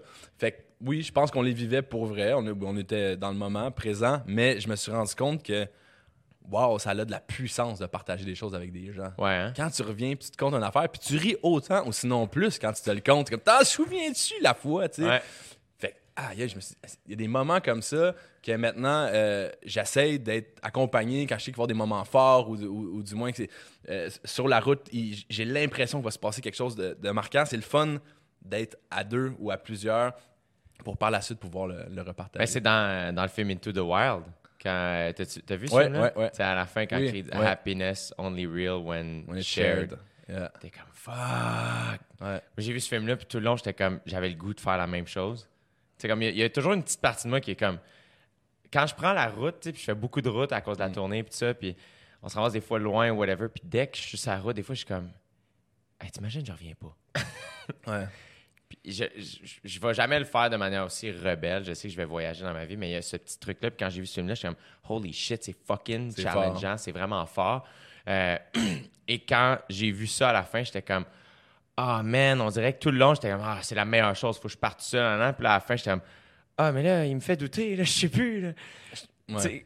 Parce que toi, tu me dis ça, t'as fait, quand je t'ai parlé que je voulais partir en 2020, après, à peu près ça, un cinq mois, tu sais, euh, tu me dis, tu sais, hey, moi, je te conseille une affaire, 10 jours minimum, Mm. tout seul. Ouais. Il va se passer de quoi? Quand est-ce que tu as vécu ça? toi? La première fois que j'ai vraiment vécu ça, c'est après ce voyage-là. Je suis parti. En fait, dans ce voyage-là, on était dans le nord du Vietnam et j'écoute le film Slumdog Millionaire. Ouais. Et puis, euh, tu sais, euh, dans le nord, ben, un peu partout en Asie, ils vendent des espèces de DVD trafiqués. Et puis, une madame qui vend ça à. euh, je me suis dit, des, des dongs là-bas, en tout cas. Le, la- Ouais. euh, fait qu'ils ils vendent ça, puis on achète ce film-là. Et on est toute la gang ensemble, et on écoute, on écoute Slumdog Millionaire. Et là, le film me marque. J'ai dit, mon Dieu, l'Inde. Genre, c'est, quoi ça? C'est une autre planète. J'avais ja- jamais ré- réellement compris ce qui se passait là-bas. Et je me suis dit, l'an prochain, je- pour mon voyage, je vais partir en Inde. Fait qu'après ce voyage de, de, de, de party-là. Quand t'es j'avais- revenu, t'as-tu un blues? Non, non, Non, non, non. ça a c'est- bien été. C'est fini. Ça a été fini après le, le Costa Rica. Là, j'ai comme. J'ai, compris qu'il fallait tout le temps que, que j'aie quelque chose en avant de moi. Voilà. Puis de cette façon-là. Et là, tu l'avais. Je l'avais. C'était Fait, l'Inde. fait que là, c'était l'Inde. Et je suis reparti. Puis ça a été le, voyage que ça a été le seul voyage que j'ai passé trois mois seul, trois mois au complet. Puis j'ai 20 ans à ce moment-là. Puis l'Inde, ça brasse. C'est comme c'est une autre planète. Puis j'arrive là, puis là, t'es à Delhi, là, puis c'est- une cacophonie. euh, euh, sublime et extraordinaire, puis en même temps, c'est dérangeant faut que tu tournes une switch dans la tête de ce que tu vas voir. Les, les, les- enfants mendiants, les, les, les éléphants les, dans la rue, c'est le chaos, carrément le chaos. Puis, puis là, t'arrives là, puis moi, suis un petit cul de la prairie là, qui débarque comme à, New Delhi. Puis, aïe, aïe, là, je suis tout seul. Je suis tout seul devant moi, puis j'ai trois mois tout seul devant moi. Puis j'avais envie d'être seul, ce voyage-là. Puis je me suis promené, puis ça, ça a été un moment, un grand moment d'introspection dans ma vie. Il y avait des choses que j'avais envie de changer. Il y avait des, j'avais des, des buts que j'avais envie de me mettre. J'ai écrit beaucoup. J'ai écrit de mon. À chaque, à chaque voyage, j'écrivais des, des, des journaux, des journaux de bord. Puis dans ce voyage-là, j'ai écrit beaucoup. Puis c'est drôle. Mon livre est sorti Ouais. à, à l'automne, puis ça a été. C'est drôle, j'ai j'ai tout ressorti les espèces de, de cahiers de voyage qui, qui- chaque partie de ces cahiers-là ont, ont- ont formé le livre par la suite. Fait que sans le savoir, euh, des fois, un moment donné, sur le bord de la plage dans- en Inde ou euh, en Asie, écoute, je fumais une Mal- Marlboro Light avec une, une, une Bintang ou euh, une Red Horse aux Philippines. Et puis j'écrivais, puis sans savoir que- que- qu'à un moment donné, ben, ça allait être diffusé à, à plus grand niveau.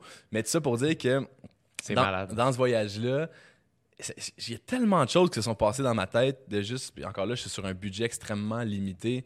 Je me suis, écoute, je me souviens, je pense que j'avais deux mois, j'avais peut-être 800$ piastres pour deux mois à- à ce vo- dans ce voyage-là. Fait que des hôtels à, à, 6-7$, c'était trop cher. Fallait que j'y trouve à, à 4-5$. Puis écoute, je me ramassais dans les endroits les plus crades qui, qui, qui se pouvaient, que- quand je trouvais des endroits pour dormir. Et puis les- Sinon, tu dormais où? non, mais des trucs de, de train ou euh, d'autobus, les gares, puis tout ça, où j'essaie de prendre des trucs de nuit, des bosses de nuit pour sauver des, sauver des nuits de transport. Puis c'était les bosses les plus longs, puis les trains, euh, écoute, les trains en Inde, c'est un peu comme on, voit dans les films, là, tout le monde est un peu accroché euh, après les wagons, puis, euh, moi j'étais en deux, deux, wagons, puis je fumais des espèces de, de, de- cigarettes indiennes dans des trucs de palmiers, puis là j'avais les deux pieds qui se balançaient, puis je regardais le paysage. J'ai vécu des choses qui étaient, qui étaient super cool, puis je me suis retrouvé avec moi-même, puis j'ai appris à être bien avec moi. Puis ça, pour le reste de ma vie, ça va me servir. Ça me dérange pas d'être seul. J'ai un grand plaisir à l'être parce que j'ai appris, j'ai appris à passer du temps avec moi. Puis j'ai vraiment passé trois mois. Je me suis ramassé dans le désert près, de, près du Pakistan, euh, à Jaisalmayr. Euh, j'ai fait une espèce de, de, de tour que les gens font normalement, le, le triangle d'or qu'ils appellent. Et après ça, je me suis ramassé au Népal. Il fallait faire un trekking à côté de, de l'Everest. Ça Et- ressemble à quoi? C'était, écoute, euh, ah ben, premièrement, l'Inde, c'était, la majorité, c'était, c'était végé. Il n'y avait, pas de- il y avait pas de viande. Fait que, euh, le Chic PH est à côté, il va faire attention.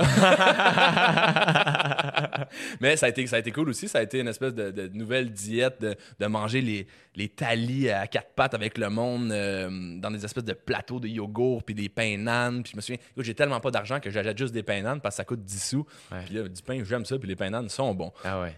Fait que j'en ai mangé en tabarnouche. fait qu'après ce- cette espèce de deux mois et demi-là. Puis là, euh, je veux juste, euh, comme, avant de partir, Ouais. est-ce que tu as lu beaucoup? Est-ce que tu sais où tu t'en vas? Combien de temps tu as prévu? Non. Rien. Non. Dans, dans ce temps-là, on n'avait pas, il n'y avait pas de, de tél- de téléphone. Il y avait les cafés Internet qu'on avait accès. Puis c'était les fameux Lonely Planet que, Ouais. que maintenant ils servent à, à tenir mon air climatisé. Euh, mais c'est c'est drôle, c'est le Brésil, Égypte puis Israël qui servent à tenir mon, mon air climatisé de niveau. Mais dans ce temps-là, c'était- c'était c'était la Bible. C'était la Bible que, que tu utilisais ou le routeur ou peu importe. Fait Mais que tu l'achetais avant de partir. tu l'achetais avant de partir, tu regardais les photos, parce que, hey, moi, aller là, ça a l'air beau, ça a l'air le fun. Puis, il y avait tout le temps une espèce d'onglet avant de partir. Ça vous prend, exemple, des vaccins, euh, les visas ou des trucs comme ça. Fait que c'était un peu le, la préparation qui te, qui, qui te mettait dans, dans, dans le setup, dans le, dans le mindset de partir. Tu avais un peu idée où aller. Puis, il y avait, si tu avais envie de- de- d'auberge de, jeunesse, tu avais des, des, des adresses, des, des endroits où tu avais envie de manger dans des restaurants ou des bars cool. Fait que c'était vraiment de la Bible que tu traînais tout le temps. Puis là, là-bas, vu que tu n'avais pas de téléphone, comment tu trouvais, comment tu te rendais aux endroits? Tu allais dans un café Internet, puis là, tu checkais, puis là, Ben non, je pense que tu avais juste. Tu sais, t'avais des. Tu- Quand, quand tu as déjà utilisé un Lonely Planet, tu vois, il y a tout le temps une map à droite ou à gauche. Puis euh, là, j'allais vers les gens. Puis tu sais, euh, ben regarde, c'est où ça? Puis souvent, le monde, ils ne savent pas. Puis ils t'envoient quand même à gauche ou à Ouais, droite. Là, ouais. Mais c'était comme ça. Non, il n'y avait pas de café Internet. Non, il y avait des cafés Internet, mais pas pour trouver les, les destinations. C'était vraiment en demandant aux gens. Puis de rentrer dans un tuk-tuk ou un rickshaw. Puis regarde, je m'en vais là. Puis, OK, puis tu finissais par tout avoir le trouver. Puis là, tu es parti tout seul. Euh, moi, tout le monde me dit faut que tu fasses ça dans ta vie, faut que tu partes seul. Tu seras jamais tout seul. Mm. Est-ce que t'es- t'es- est-ce que tu t'es fait des amis de voyage ou toi, au contraire, justement, c'était comme tu avais des amis, mais c'était- euh, le but c'était de rester seul tout le long? Dans ce voyage-là, le but, c'était de rester seul. Mais comme je, je- je vais vraiment appuyer ce que tu dis, et souvent le monde m'écrit, c'est comme je, je veux partir seul, mais j'ai la chienne. Ouais. Mais c'est vrai que tu seras jamais seul. Tu sais, si ce que tu as, la différence en, en partant seul, c'est que tu as le pouvoir de l'être. As le pouvoir de dire, à, à soir, j'ai- envie d'être avec moi-même. Ou à soir, j'ai envie d'être proactif. Fait que tu rentres dans le bar, puis tu dis, salut, écoute, moi, je viens du Québec, vous venez d'où, puis où vous allez? Puis tout le monde est ouvert à ça, ce genre de discussion-là. Puis c'est là que tu te fais des amis. Fait que oui, t'es jamais seul si t'as envie de l'être, mais t'as quand même le pouvoir d'être avec toi-même. Ça, c'est ça, c'est gros. C'est énorme, ça. C'est clair. Puis quand tu pars, est-ce que, mettons, cette fois-là en Inde, euh, tu t'es-tu amené un iPod? Euh, T'amènes-tu des livres? Ouais, les, pour les premiers MP3 Ouais. euh, avec une coupe de tunes, je me souviens, dans ce temps-là, pendant des années, pour m'endormir le soir, j'écoutais François Pérusse. Oui! Et- Écoute, j'étais un grand fan de François Pérusse. Ton album préféré, c'est lequel? Le 2. Ah, voilà. Ouais. Toi? moi, je- tu vois, je suis un peu plus jeune que toi. Le- Ouais. Le, le petit trois ans de différence qu'on a fait en sorte que moi, c'était. Moi, c'est beaucoup l'album Pirate. Ah oui, l'album pirate, ouais. Qui a fait qu'après ça, j'ai suivi le reste. Fait que tombe 6, 7. Ouais. J'étais un grand, grand fan de, de François Pérusse. Puis je trouve tout, le temps- tout, tout le temps le fun quand quelqu'un est autour de la table. Puis Ton sketch préféré? Euh, mon sketch préféré. Est-ce que j'ai coupé? Tu trouves ça fun quand quelqu'un. Non, mais quelqu'un va dire une espèce de relation avec François Pérusse. Je suis comme, hey, si je te comprends, moi, que t'es hot. Chez mes parents, mes parents se sont fait bâtir une véranda. Et à cause, depuis qu'ils disent ce mot-là, je dis tout le temps la véranda de Lida. Ouais. Et personne n'a la référence. Je suis comme, Chris, c'est François Pérusse, mais c'est comme tellement dark, comme. Ouais. C'est malade. Mais moi, j'aime bien le sketch où ils s'en vont, euh, le couple s'en va dans les pays de l'Est pour la première fois.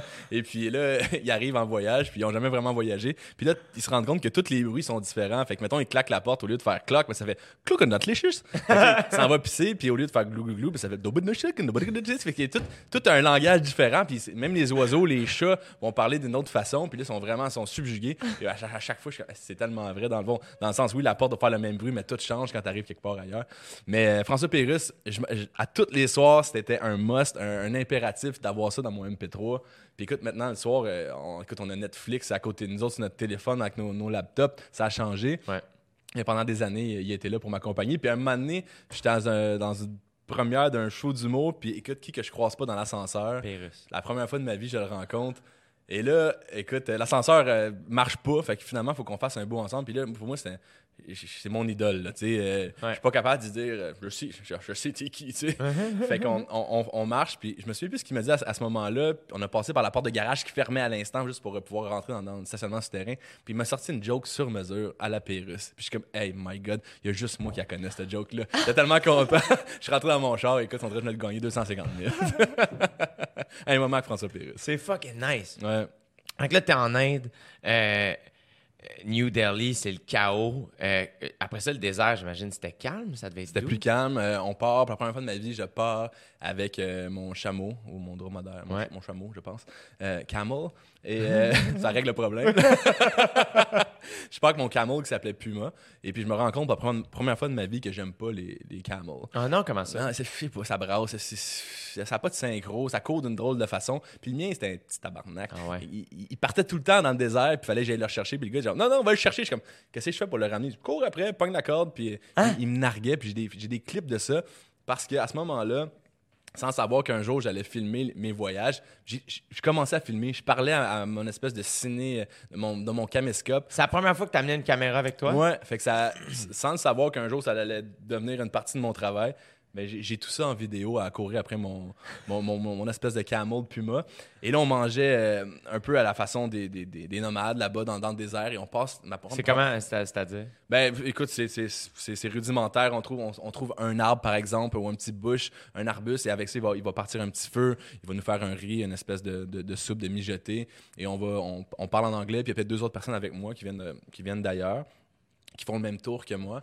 Et, et ce soir-là, c'est la, pr- la première fois de ma vie que je vais passer une nuit euh, sans plafond, une nuit euh, en, la voie lactée comme plafond, euh, sous les étoiles. C'était ça, dans, dans, dans le désert. Ouais, dans le désert, à la frontière du Pakistan. Puis, genre, comment vous vous installez? T'as-tu un sleeping bag? T'as quoi? On a une petite couverte, puis je dors parce que c'est froid. C'est Je dors ça. à côté sur mon, sur mon chameau. Ah oui, tu dors sur ton chameau? Ouais, mais à côté, lui, il est comme il, il- il- il- il est, assis, il est à quatre pattes. Et là, c'est, je, je m'accote la tête sur Puma. Puis euh, je me souviens, je me réveille ce soir-là, je me suis endormi, j'étais brûlé, je me réveille en plein milieu de la nuit parce qu'il bouge ou je sais pas Ouais. quoi. Et je me dis, aïe aïe, écoute, j'ai, pas de plafond pour la première fois de ma vie. Et les étoiles, je regarde alentour, je me lève, je suis à côté sur mon, mon, mon, mon chameau et il y a le désert à côté de moi. Ça a tellement été marquant, je dis, Hey, mais je veux vivre pour ce genre de truc-là. C'est ce genre de, de souvenir-là qui, qui, qui, qui définissent les voyages, qui te marquent. C'est malade. C'était vraiment cool. Ça a été un beau moment, un beau moment marquant que, que j'ai bien aimé. Fait que ça a été le seul moment que j'ai aimé mon chameau, parce que les, les autres journées, je l'aimais pas parce qu'il partait tout le temps en cours. Hey man, dormir sur un chameau. Ouais. Les, les- les étoiles devaient être vraiment claires. Il devait Et, faire noir, dans noir, le désert. noir, noir, aucune lumière. Ouais, c'est calme. Un désert, c'est. Quand tu arrives dans un désert, c'est extrêmement apaisant. Il y a quelque chose de, de mystérieux. Il y a tout le temps une espèce de petit vent euh, avec euh, un courant de sable. Il y a des. Tout dépendant où t'es, des espèces de vallons. Le jour, le soir, les couchers de soleil, les levées de soleil, les nuits dans un désert, c'est particulier. À chaque fois, je, je trouve que c'est un grand moment de zénitude. Puis, euh, tu t'es déjà perdu dans un désert? Euh, Comment ils font pour se replacer? Ouais, écoute, ça doit être euh, les- les étoiles. hein. Je, je, je sais pas. Je sais pas. Ils doivent, savoir- ils doivent le savoir. Je me suis déjà perdu dans un désert, dans un désert de sel, euh, plus tard en, en- en Bolivie, qu'il m'est arrivé une petite bad luck. Mais arrivé? Ah, je te raconterai ça tantôt. Ok, parfait. Ouais, ça c'est euh, un désert de sel, mais, euh, ça a été un, un- un grand moment. Puis je me souviens le lendemain sur mon, euh, sur mon chameau, j'avais mis une coupe de tunes euh, au hasard euh, des, des colocs. euh, puis c'était sur Shuffle. Puis là, je me promenais. Puis la tune, la première fois de ma vie, je vais entendre la tune, euh, le répondeur de Dédé Fortin qui, qui joue sur euh, quand je m'en quand je m'en vais en chameau. Puis là, ça, ça l'embarque. Puis, oh my god, je me souviens, je, pleure à chaudes larmes en écoutant cette tune-là. Je découvre cette chanson-là. Puis, puis je me souviens tellement, ça me, je me souviens du moment, je me souviens des environs, c'était quoi. Puis ça, ça- tu sais, la, la musique, ça cimente aussi des, des mémoires. Puis ça faisait Vraiment. partie de ça. Vraiment, tu vois, moi, c'est euh, à chaque fois que j'écoute, je joue de la guitare de Jean Ouais. Leloup, ça me rappelle l'Équateur. À cause que vous l'écoutiez sans On arrêt. l'écoutait là-bas. Ouais. C'est fou, hein? C'est, comme Ça marqué. te ramène. C'est fou. C'est fascinant aussi de. Tu sais, comme t'es à l'autre bout du monde, puis curieusement, c- Ouais. tu sais, ce qui t'accompagne, c'est François Pérusse puis Mm. Dédé Fortin. C'est quand même fucked up. C'est vrai. c'est hot. Ouais. Mais j'ai- j'aime, j'aime ce qui vient d'ici. Fait que je suis un, un grand consommateur de trucs québécois. Fait que là, euh, tu passes trois mois seul. À, à- est-ce que, comme, à quel moment, est-ce que c'est en revenant que tu as été reconnaissant de passer ce moment-là seul ou pendant tu as réalisé ça, puis à un tombé sur le beat, puis t'es comme, ah, c'est parfait que je sois tout seul, ou pendant, tu trouvais ça un peu tough? Des bouts, je trouvais ça tough. Il y a des bouts, je trouvais ça long. Il y a des journées que j'avais envie de parler à du monde, j'avais envie de, faire des choses. Mais en même temps, j'avais cette espèce de sentiment-là qui me disait que je devais être seul. Ça a été le seul voyage de ma vie que j'ai fait comme ça, pendant que j'ai carrément pas été avec aucune personne. Et puis, euh, je suis allé au, Népal par la suite, euh, et là, il y avait de la viande pour revenir à de la viande. Après trois mois de, jeûne avec des dry city, euh, j'arrive et là, je me souviens, il y a une Meat Lover Pizza. Et, euh, là, c'est le, fantasme qui se passe après trois mois. Et euh, genre subjugué de chaque Katmandou. Puis Katmandou aussi, c'est comme un peu funky, la capitale. Et je mange de la viande après trois mois, puis j'étais, j'étais super content. Et là, je vais aller faire un trekking dans les montagnes. Et certaines personnes vont faire le trek de, pour aller au camp de base de l'Everest. Et moi, je décide de faire le trek euh, pour aller au camp de base de l'Annapurna. Et encore là, ça prend un guide, normalement, pour faire ça. Et moi, un, j'aime pas les guides, j'ai dit tantôt. Puis, euh, j'ai pas d'argent pour payer le guide. Ça coûte peut-être 30 par jour. Et puis, ça, ça prend 5 jours aller-retour. Et là, je décide de partir solo. Tu peux faire ça? Je sais pas. Justement, quand tu peux pas, c'est tout le temps plus stimulant. Moi, j'ai- j'aime bien ça, ces, ces genres d'affaires-là. Alors, je pars comme ça, euh, puis ils m'ont dit, ben, suis, le chemin. Suis le chemin, puis tu vas finir par te rendre au camp de base. Tu vois la montagne là-bas enneigée, mais c'est là-bas que tu t'en vas.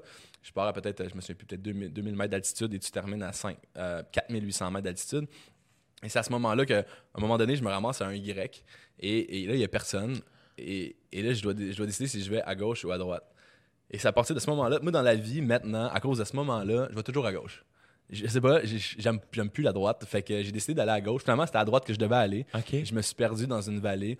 Je me suis allé, allé cogner chez un habitant en soirée. Il y a une espèce de déluge de pluie. J'étais allé cogner à sa maison. Il ramassait des salades. Je suis Comme je peux-tu dormir ici? Je, je me rends là. Je me suis perdu. Il est comme Ah oui, oui, tu t'es trompé, c'était à droite. Mais dit un, un jour de marche de plus en direction de telle place. Passe par ce, sentier-là, puis tu vas te rendre. Fait que t'as dormi chez lui? J'ai dormi chez lui. Il était super cool. Et- Est-ce que c'est la première fois de ta vie que tu devais cogner pour demander à Ouais, quelqu'un? Ouais, je pense que oui, puis j'avais pas le choix. J'étais brûlé, j'avais plus d'énergie.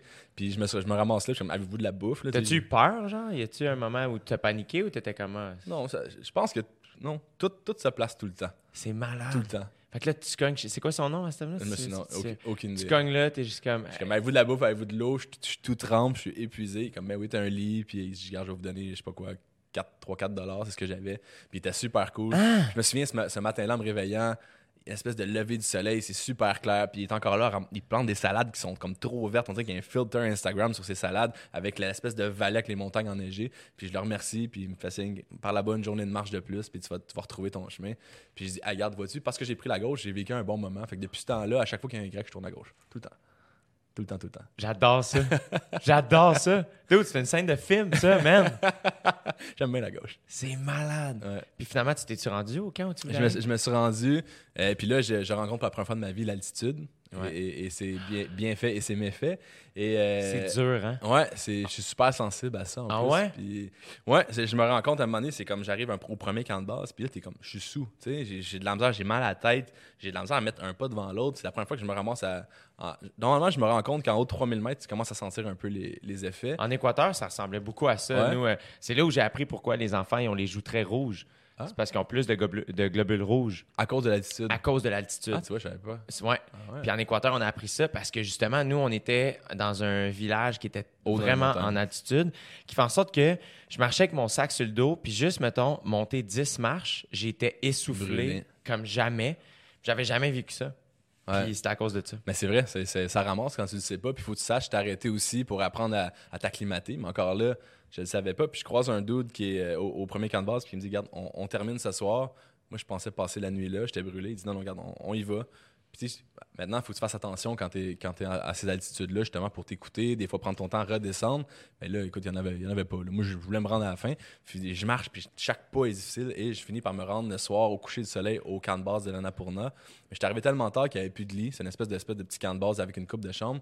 Et là, ils me disent, ben regarde, on prend toutes des tables à pique-nique et tous les Sherpas, les guides que les gens normaux vont prendre, euh, vont, les, tous les guides vont dormir sur les tables à pique-nique. Les guides dorment ces tables pour laisser place aux autres. Ouais, pour laisser place aux gens qui prennent l'auto puis qui vont dormir dans euh, Je sais plus si c'est comme ça, là, ça fait, ça fait, plus, ça fait plus de 10 ans. Mais, mais c'était cool parce que je me suis ramassé avec les guides à dormir, moi aussi, cordé sur la table à pique-nique avec, euh, avec, avec ces gens-là. Ça a été un bon moment. On a pris un petit, un, petit thé le soir, euh, puis on a jasé. Même, je me souviens plus ce qu'on, ce qu'on parlait, mais j'ai vécu un peu ce que, ce que les guides, les autres, c'est comme leur, leur 5 à 7, là, leur fin de journée de travail qu'ils font tous les jours, eux autres. Tu sais, nous, c'était quelque chose d'extraordinaire que je venais d'accomplir. Les autres, c'était comme s'ils étaient allés au dépanneur acheter du lait. Là, tu sais. fait que ça a été bien le fun. Et puis le lendemain, euh, je, je suis reparti. Et euh, ça a été un, un- un beau moment, un beau trek euh, de 5 jours. euh, Aller-retour. Ouais, au Népal. Je dormais, en- je dormais. Il y avait des petits camps de base un peu, un peu partout. Et puis tu dors, tu ravitailles ton eau, tu achètes un petit peu de nourriture. Et plus tu montes, plus l'eau coûte cher. Fait qu'au début, il va coûter 1 par exemple. Au deuxième camp de base, ça va être 3 Puis à la fin, elle te coûte 14 ta bouteille d'eau. Hein? Parce que c'est plus dur à amener, c'est c'est plus long. Fait que là, écoute, en revenant, j'avais, c'est le cas de dire, j'avais plus d'argent, mais plus d'argent. Fait que j'ai- il y, a- il y a un gars que j'ai croisé en, en sur le chemin du retour. Je suis comme, man, t'as-tu 1 Il m'a donné 1 j'ai acheté une soupe. Puis finalement, je allé, euh, allé au guichet par la suite, puis j'ai été correct. Mais euh, c'est ces petits moments-là, quand tu es confronté des fois à de l'adversité, puis tu te rends compte que le monde sont là, sont là pour t'aider. Ça m'est arrivé euh, au Nicaragua, justement. On a croisé une Canadienne qui. On était dans la rue euh, à San Juan. Puis euh, on l'avait-tu déjà croisé, cette fille-là? Je me souviens pas. Mais en tout cas, on la croise, puis elle est un peu mal pris. Je pense qu'on a fait une ride de, de taxi avec. là. on était dans une boîte de pick-up. Et finalement, à un moment donné, on la recroise dans la rue, puis elle, est comme, on est comme, elle était supposée partir, aller au Costa Rica. Ouais. Et là, on, on la revoit à San Juan. Donc, comme, qu'est-ce que tu fais? Elle est comme, je suis arrivé aux lignes du Costa Rica et j'ai réalisé que j'avais. j'ai- Je sais Mon pas. passeport? Ouais. Ah ouais. Elle a perdu ou elle s'est fait voler son passeport. Elle a dit, j'ai plus d'argent. J'ai, comme, j'ai besoin, juste, je sais pas quoi faire. Puis je me souviens, je, je me souviens pas combien d'argent j'avais donné, mais tu sais, j'avais Ouais. donné quand même un montant où elle était comme, t'es sûr? Je suis comme, hey, comme, si j'étais à ta place, je voudrais vraiment. Je pense qu'avec cet argent-là, je serais capable de, Ouais. à la limite, dormir puis trouver le moyen Une vingtaine de pièces. Genre, fait que j'étais comme, tu sais, tiens, prends-le, puis il n'y a pas de stress, tu sais. Wow. Puis, euh, fait que c'est assurément comme c'est. euh, Ben, ça fait du bien, puis en même temps, à un moment donné, ça va te revenir. c'est ça. Ouais. D'une façon ou d'une autre, je pense que c'est une espèce de, de, de cercle, t'aides les gens, puis tu, tu finis par te faire aider. Puis le Népal, comment t'as trouvé la vibe là-bas? C'était comment? C'était. C'était c'était très cool, c'était euh, c'était différent. C'était. pff, Écoute, euh, qu'est-ce qui, qu'est-ce qui se passe là-bas? Moi, je me souviens justement de Katmandou, l'espèce de, de ville pleine de couleurs avec. euh, c'était un peu bordélique, et, euh, mais c'était c'était le fun. C'était un autre. Ça bougeait d'une autre façon. Et puis, euh, les habitants aussi ont un, un look différent. De, de montagne, une peau plus cuivrée. Ouais. Et euh, mais ça a été des paysages extraordinaires. Puis moi, ma mère, elle en- dans, dans les années 70, elle avait voyagé au Népal. Ah! Et euh, sur les abords du lac euh, à Pokhara, une petite ville où, où j'ai parti pour faire mon trek. Je me souviens, elle m'avait dit, elle dit, c'est là que j'ai eu envie d'avoir des enfants dans ma vie. Puis je me suis ramassé drôle, je me suis ramassé sur le même bord de lac, puis je pensais à ma mère qui, euh, 40 ans plus tard, avait eu ce désir-là de, de m'avoir. Fait que moi, je me suis dit que j'allais jamais avoir d'enfants. Non, non, c'est pas vrai. non, non, c'est pas vrai. Le moment était super poétique, puis je me suis dit que ça serait bien le fun d'en avoir aussi. Mais c'était spécial de, de- revoir ça en me disant que ma mère euh, était venue ici euh, il y a tant d'années. C'est. euh, c'est, c'est- Mettons, cette fois-là, avec, quand t'es parti, là, toi, tu, tu savais-tu que t'allais au Népal aussi? Non, non. Fait que, euh, c'était-tu froid? Ou il Ah, faisait chaud? Non, il faisait, il faisait chaud, mais euh, plus que tu montes, plus que c'est froid. C'est ça. Ouais. Toi, mettons, quand t'es parti avec ton pack-sac, qu'est-ce que t'avais amené? T'avais-tu amené le bon stock? J'amenais bien, à- dans le temps, j'amenais bien du stock. J'étais super préparé. J'avais une espèce de, de, de, de sleeping, de soie pour contre les bed bugs. J'avais, et je me souviens, j'étais, j'étais un voyageur exemplaire. Maintenant, je, plus je voyage, plus je pourris. J'ai rien maintenant. Je- on s'arrangera rendu là-bas. Mais là-bas, écoute, j'ai, j'ai des chandails pour tous les types de situations, des coupes-vents, des, un sac de pilules qui pèse à peu près 35 Ouais. livres. Ouais. Pour toutes les situations, finalement, tu te rends compte que tu vas prendre Écoute, une Advil. puis une capote à un moment donné. non, mais il n'y aura, rien d'autre que tu vas prendre dans, dans ton sac. Tu reviens finalement, puis j'ai trimballé ça tout le long pour rien. Fait que, ben oui, j'étais prêt pour toutes, le- toutes les éventualités. Fait que t'as appris, puis maintenant, tu voyages beaucoup plus léger, genre? Ouais, je traîne plus rien. Tu pars en gougoune, un costume de bain, Exactement. t'as même pas de sac. non, mais genre, j'ai un petit sac, puis euh, dans le fond, tu te rends compte que tu mets tout le temps le même linge. Ouais. Puis si tu as besoin de quelque chose, tu la jettes là-bas. puis- Quand tu pars euh, plusieurs mois, faut que- euh, comme y a-tu des soirées que tu passes à la buanderie, genre? Ou c'est dans les auberges jeunesse, ils lavent le linge? Euh, écoute, euh, maintenant, je pense qu'il par- partout, il lave le linge. Ouais. Mais oui, j'ai passé une coupe de temps dans des. C'est vrai, je me souviens, crime, à. Bali, c'était ça qu'on faisait. À Bali, j'allais dropper mon linge d'une buanderie. Ouais, comme, oui. reviens Tu vas le rechercher euh, demain, exact. coûtait 6 piastres. Ouais, genre, il pèse, puis. euh, Ouais. Non, c'est vrai. Non, j'ai- écoute, je suis pas un grand fan de, de l'Andro- de l'Andromote. euh, Non, hein? Tu sais, tu- tu déjà allé là? Jamais. Ouais. Non, c'est ça. Moi non plus. Comme tu vois là, t'attends, c'est un peu bizarre. Ah, j'ai l'impression qu'il n'y a jamais quelqu'un qui a été d'un landromat qui s'est pas fait tuer. Ouais, c'est ça. Tout le temps, une lumière qui flash un peu weird, la porte est barrée quand t'essaies de sortir. non, fuck le Landromat. Ça fait peur, ça fait peur. J'ai l'impression que la vie, comme j'ai une partie de moi qui est comme ah je meurs un peu si j'attends après mon linge là. Tu sais, Ouais. tu perds trop de temps. Non, il y a quelqu'un bizarre qui va rentrer. C'est sûr. Mais en même temps, c'est peut-être. C'est fucking inutile, c'est sûr, c'est utile. Non, mais je comptais ça à ma mère, puis elle me disait qu'elle avait rencontré quelqu'un à un moment donné euh, au Landromat, puis qu'elle avait eu une petite idée là, avec cette personne-là. Ah Fait que- oui? fait que quand je suis allé une fois dans ma vie, j'ai eu peur de me faire tuer, puis j'ai eu peur- je voulais rencontrer l'amour, mais finalement, il n'y a rien de ça qui s'est passé. ouais. Euh, là, asti, j'adore toute ta vie, Asti. Là, tu reviens. euh, quand t'as fini le Népal, t'as été là combien de temps? Euh, trois, deux- trois semaines. Ça, ça a bouclé la boucle de mon voyage dans le fond de l'Inde. Puis euh, quand t'es revenu? Je reviens après ça, même, même pattern. Mais là, il y a eu. Ça, ça a été quand même life-changing aussi. Tu sais, dans le sens, à 19 ans, t'as vécu ton, ton voyage de party qui a Ouais. fait comme Ah, ok, crime, attends, j'aime triper. Ouais. Euh, je veux me laisser aller un peu plus. Ouais. Euh, après ça, tu vis l'Inde un an plus tard, qui est, qui est presque l'opposé de voyage. Faire OK, là, je suis capable d'être bien avec moi-même. Euh, c'est challengeant. Je me perds, je me sors de, de- de- de- du, du peu de confort que j'ai. Je, je- je- je sors de, ma zone de confort. Euh, quand tu reviens, là, c'est vraiment ça. Là, tu t'es- senti une espèce de, de quiétude, genre une espèce de Ah, crime, je suis plus calme, je suis plus moi-même. calme, j'ai j'ai appris à me connaître. J'ai appris, j'ai appris, j'ai appris, ouais, j'ai appris à savoir qui j'étais. Puis euh, j'ai appris mes faiblesses aussi, de savoir que, regarde, j'écrivais beaucoup. Puis j'ai- regarde, ça, je sais que je suis pas bon dans ça. Puis juste déjà de le savoir, de mettre sur papier, de travailler dessus. Puis j'aimais ça me mettre. J'aime, j'aime me mettre, je le fais encore quand je reviens, de mettre une espèce de liste de short term, euh, moyen terme, long term, des trucs que j'ai envie, euh, j'ai envie de faire. Ça peut être super anodin, euh, dans le sens que j'ai envie de peinturer ma chambre, j'ai envie de bouger mon lit de place, ou ça peut être que ça, j'ai envie de changer ça au niveau personnel, au niveau des amis, des, personnes des fois que tu que es entouré, tu te rends compte que sont c'est pas les meilleures personnes pour toi, ou au contraire, tu as envie de voir des, amis plus souvent parce que tu te rends compte que tu es une bonne personne avec ces, amis-là c'est de faire une liste, mettons, puis je l'ai fait maintenant super détaillé dans la première semaine. J'ai envie de faire ça, ça, ça, puis ça. Après ça, dans, dans le prochain mois et dans la prochaine année. Euh, puis c'est toutes des choses que j'ai envie d'accomplir, mais aussi, je trouve que quand tu reviens de voyage, tu as une énergie qui est particulière. Tu as une espèce d'aura. J'appelle l'effet locomotive. Là. T'es- t'es- tu peux être un train. t'as tellement vécu quelque chose de, spécial, euh, des, bad luck, c'est sûr, mais des, des- moments aussi forts. T'as fait des nouveaux amis, t'as vu des choses qui sont grandioses, t'as vécu énormément, beaucoup. Et, et quand tu reviens, faut que tu utilises ça pour te dire, OK, regarde, si tu t'arrives chez toi, là, puis bon, ah, tu t'appuies toi sur ton sort, puis t'as pas de projet qui s'en viennent, c'est sûr que tu vas trouver ta vie misérable, c'est clair.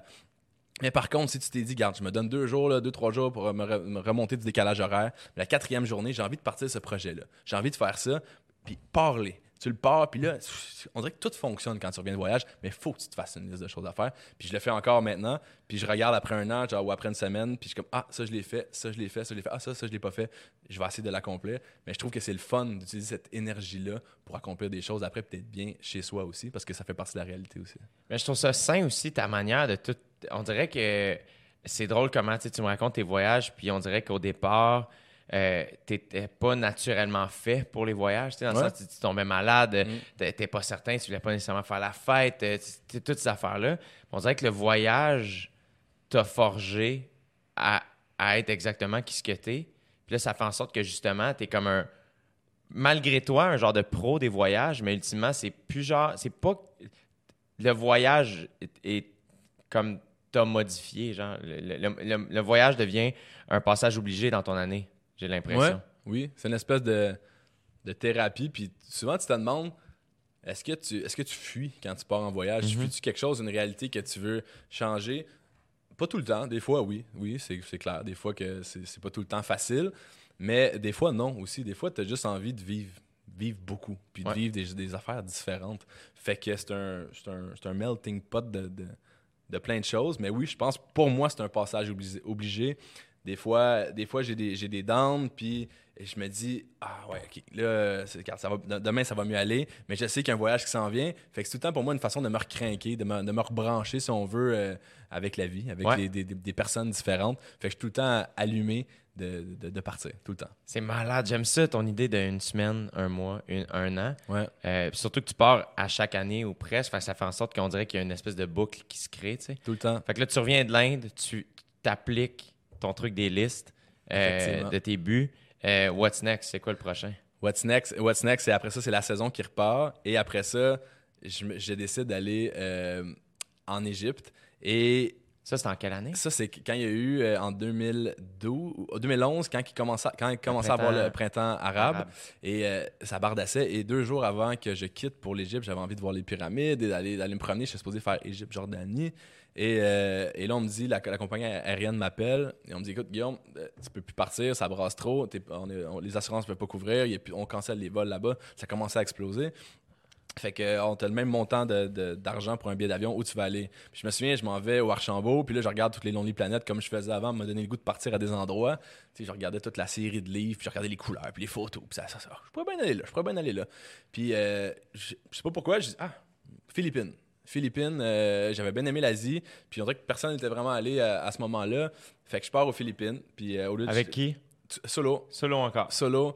Puis euh, je trippe. Pour moi, tu sais, quand le monde me demande c'est quoi ton pays préféré, encore là, c'est, impossible à définir, mais il y a tout le temps Philippines dans le top 3 Ah qui, ouais, hein? qui va revenir. Ouais. Pourquoi?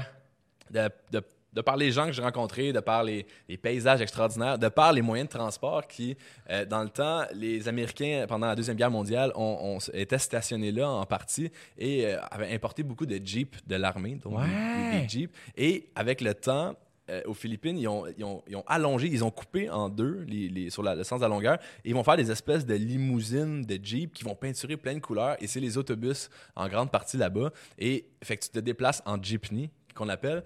Fait que là, tu rentres une pièce de monnaie, tu le donnes au chauffeur et euh, t'embarques dans ça. Il y a comme deux bancs de chaque côté. Et là, tu t'en vas où tu vas aller. Puis quand tu vas, arrives à destination, tu prends une autre pièce de monnaie, tu cognes, tu fais ting, ting, ting. Tu cognes sur un morceau de métal en haut, il arrête et là, tu pars. Et ce que je trouvais extraordinaire avec ça, c'est que tu pouvais voyager sur le toit des jeepneys. Et pour moi, c'est- super anodin, mais ça a été un grand moment euh, dans ma vie. Euh, tu as 7 heures de temps à faire. Tu peux être 7 heures en autobus, puis ça peut être, ça peut être long.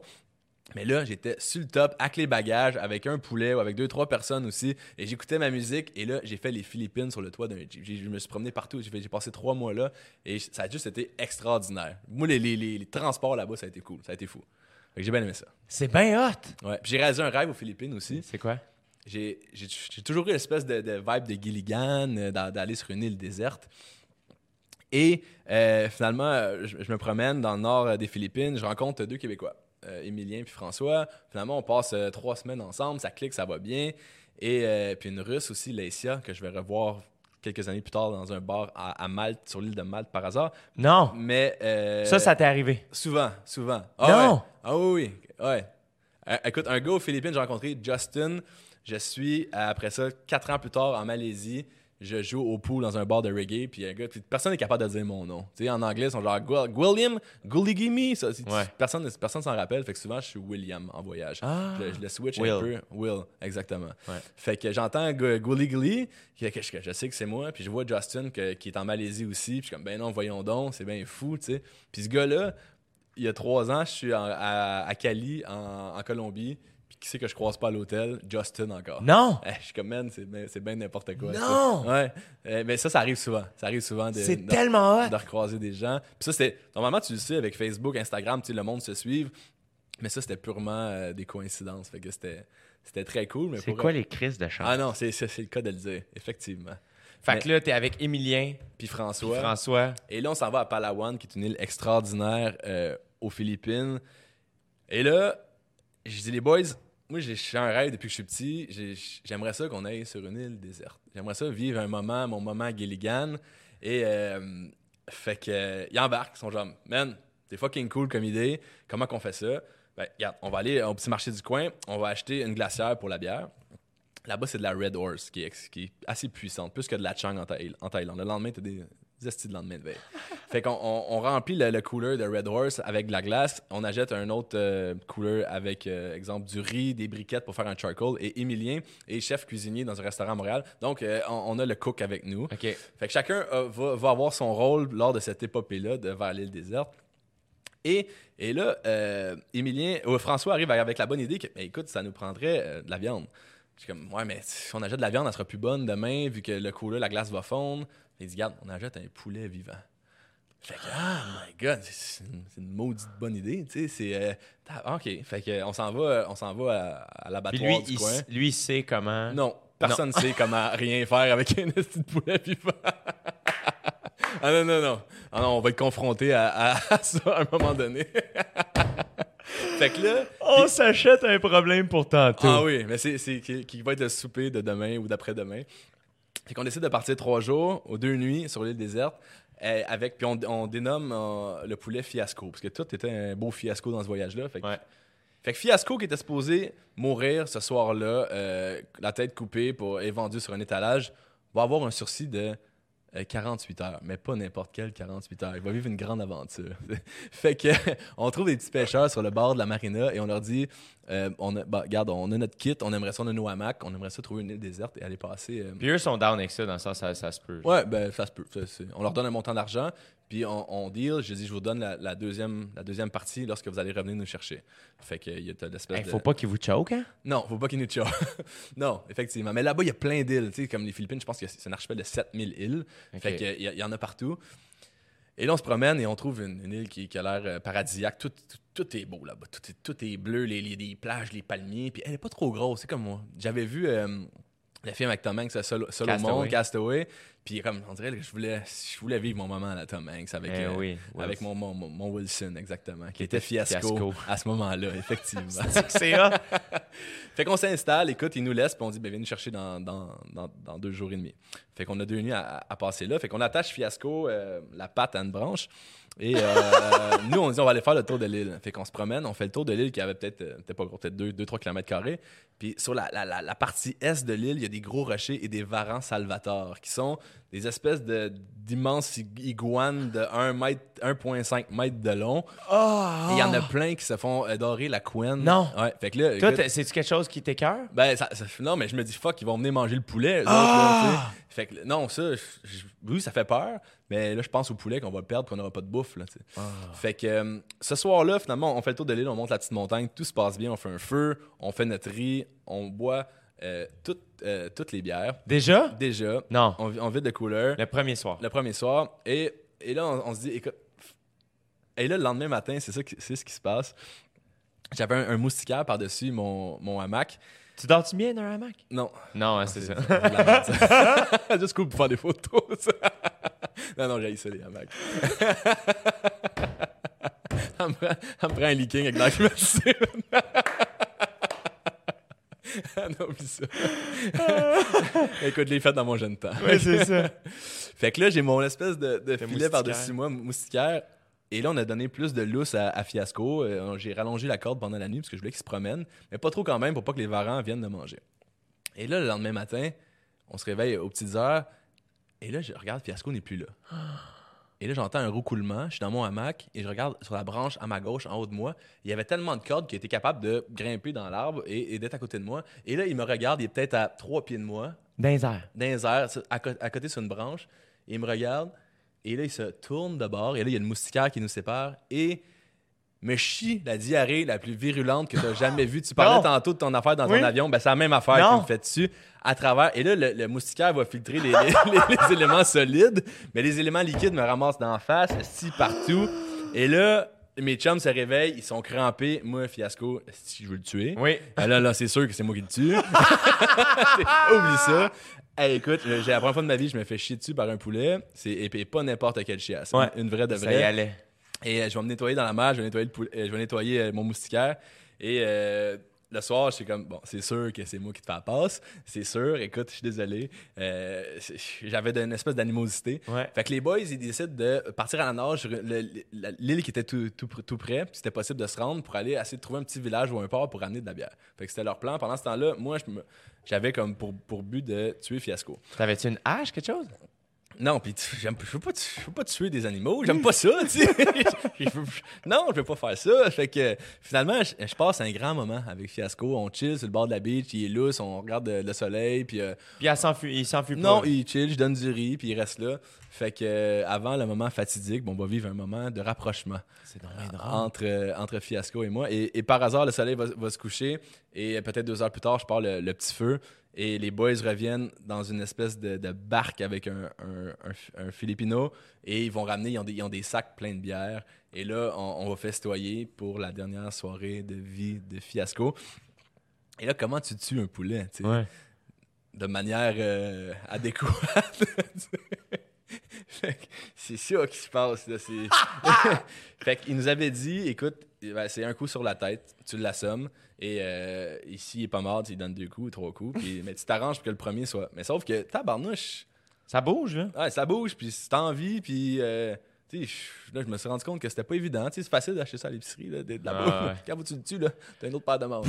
Ouais. Fait que, euh, puis comme dans un film, c'était tellement drôle parce qu'on est tous en boxeur. on, on essaie, il y a le poulet qui est accroché par les pattes, puis on le regarde tout en rond, puis on a fuck, faut qu'on tue le poulet, puis faut Ah, qu'on mange à soir. Et là, euh, arrive le moment fatidique où on prend un bâton et on doit donner le fameux coup sur la tête à Fiasco. Et là, par hasard, quand on- juste avant que je m'en vienne pour donner un coup de bâton ou un coup de pierre, il y a un espèce de, de grand bateau fait en long avec genre 15 Coréens qui font un tour des îles avec Non. un guide puis qui voient trois dos dans Boxer avec un poulet accroché qui qui s'apprête à le fesser. Et là, t'entends juste les clics de photos, ils sont genre « Oh my God, what the fuck is going on? » Puis comme « Ah ouais, c'est le temps, là, les Coréens sont là, sont là pour le show. » Fait que bang! Eh, un, un bon coup sur Fiasco. Et euh, c'est ça, ça, ça a été un moment sec. Euh, mais il faut se dire que Fiasco aurait vécu euh, bon, 48 heures de plus. Il aurait été sur une île déserte. Il aurait vécu euh, Gilligan. Donc, il aurait eu une vie euh, quand même pétillante jusqu'à la fin. Oui. Et on a, tué, on a tué Fiasco parce qu'il fallait manger. On l'a plumé dans l'eau et ça a été notre, notre repas ce soir-là. Il était-tu bon, le poulet? Il était excellent. Ouais? Ah, il était bon. Ben, ah, écoute, un, un petit cheers à, à la mémoire de Fiasco. Ouais, la mémoire de Fiasco. Ouais, définitivement. Mm. Quelle belle histoire. Fait que j'ai ré- j'ai réalisé un rêve de, de jeunesse en, en allant sur l'île déserte. Hey man, tu m'en parles, là, puis genre, je- je- je- ça, ça donne le goût de tout lâcher puis partir. Mais c'est cool. Puis tu sais, quand les boys sont partis chercher de la bière, là, j'étais vraiment tout seul sur une île déserte. Hey, t'étais loin en tabarnak. J'étais ouais, j'étais loin, puis je me souviens du soleil, je me souviens le feeling de me dire, hey, je suis seul, je suis seul. C'est vraiment, c'est de- là, t'es vraiment seul dans le sens euh, propre et figuré. Tu c'est, le cas de le dire. J'ai vécu un, grand moment, puis il y a ces, moments-là que tu vis en voyage, des fois, qui te donnent des frissons. J'appelle le bonheur. Tu- oui, en voyage, tu le ressens souvent. Euh, t'as, t'as du plaisir, tu vis des bons moments. Mais le bonheur se vit pas tout le temps. Il y a des moments que tu vas, tu vas te sentir, ça te monte jusque dans, dans la nuque. Tu fais aïe, aïe, ça c'est le bonheur. Puis ce moment-là en était un pour moi. Ouais. C'est malade. C'était cool. Ça m'est arrivé, tu vois, à Nous Salem Bogan, encore à, à Bali, Ouais. avec mon meilleur chum Joey. On est arrivé là dans l'après-midi, puis on, on est allé tout de suite dans l'eau. Puis on s'est mis à jaser.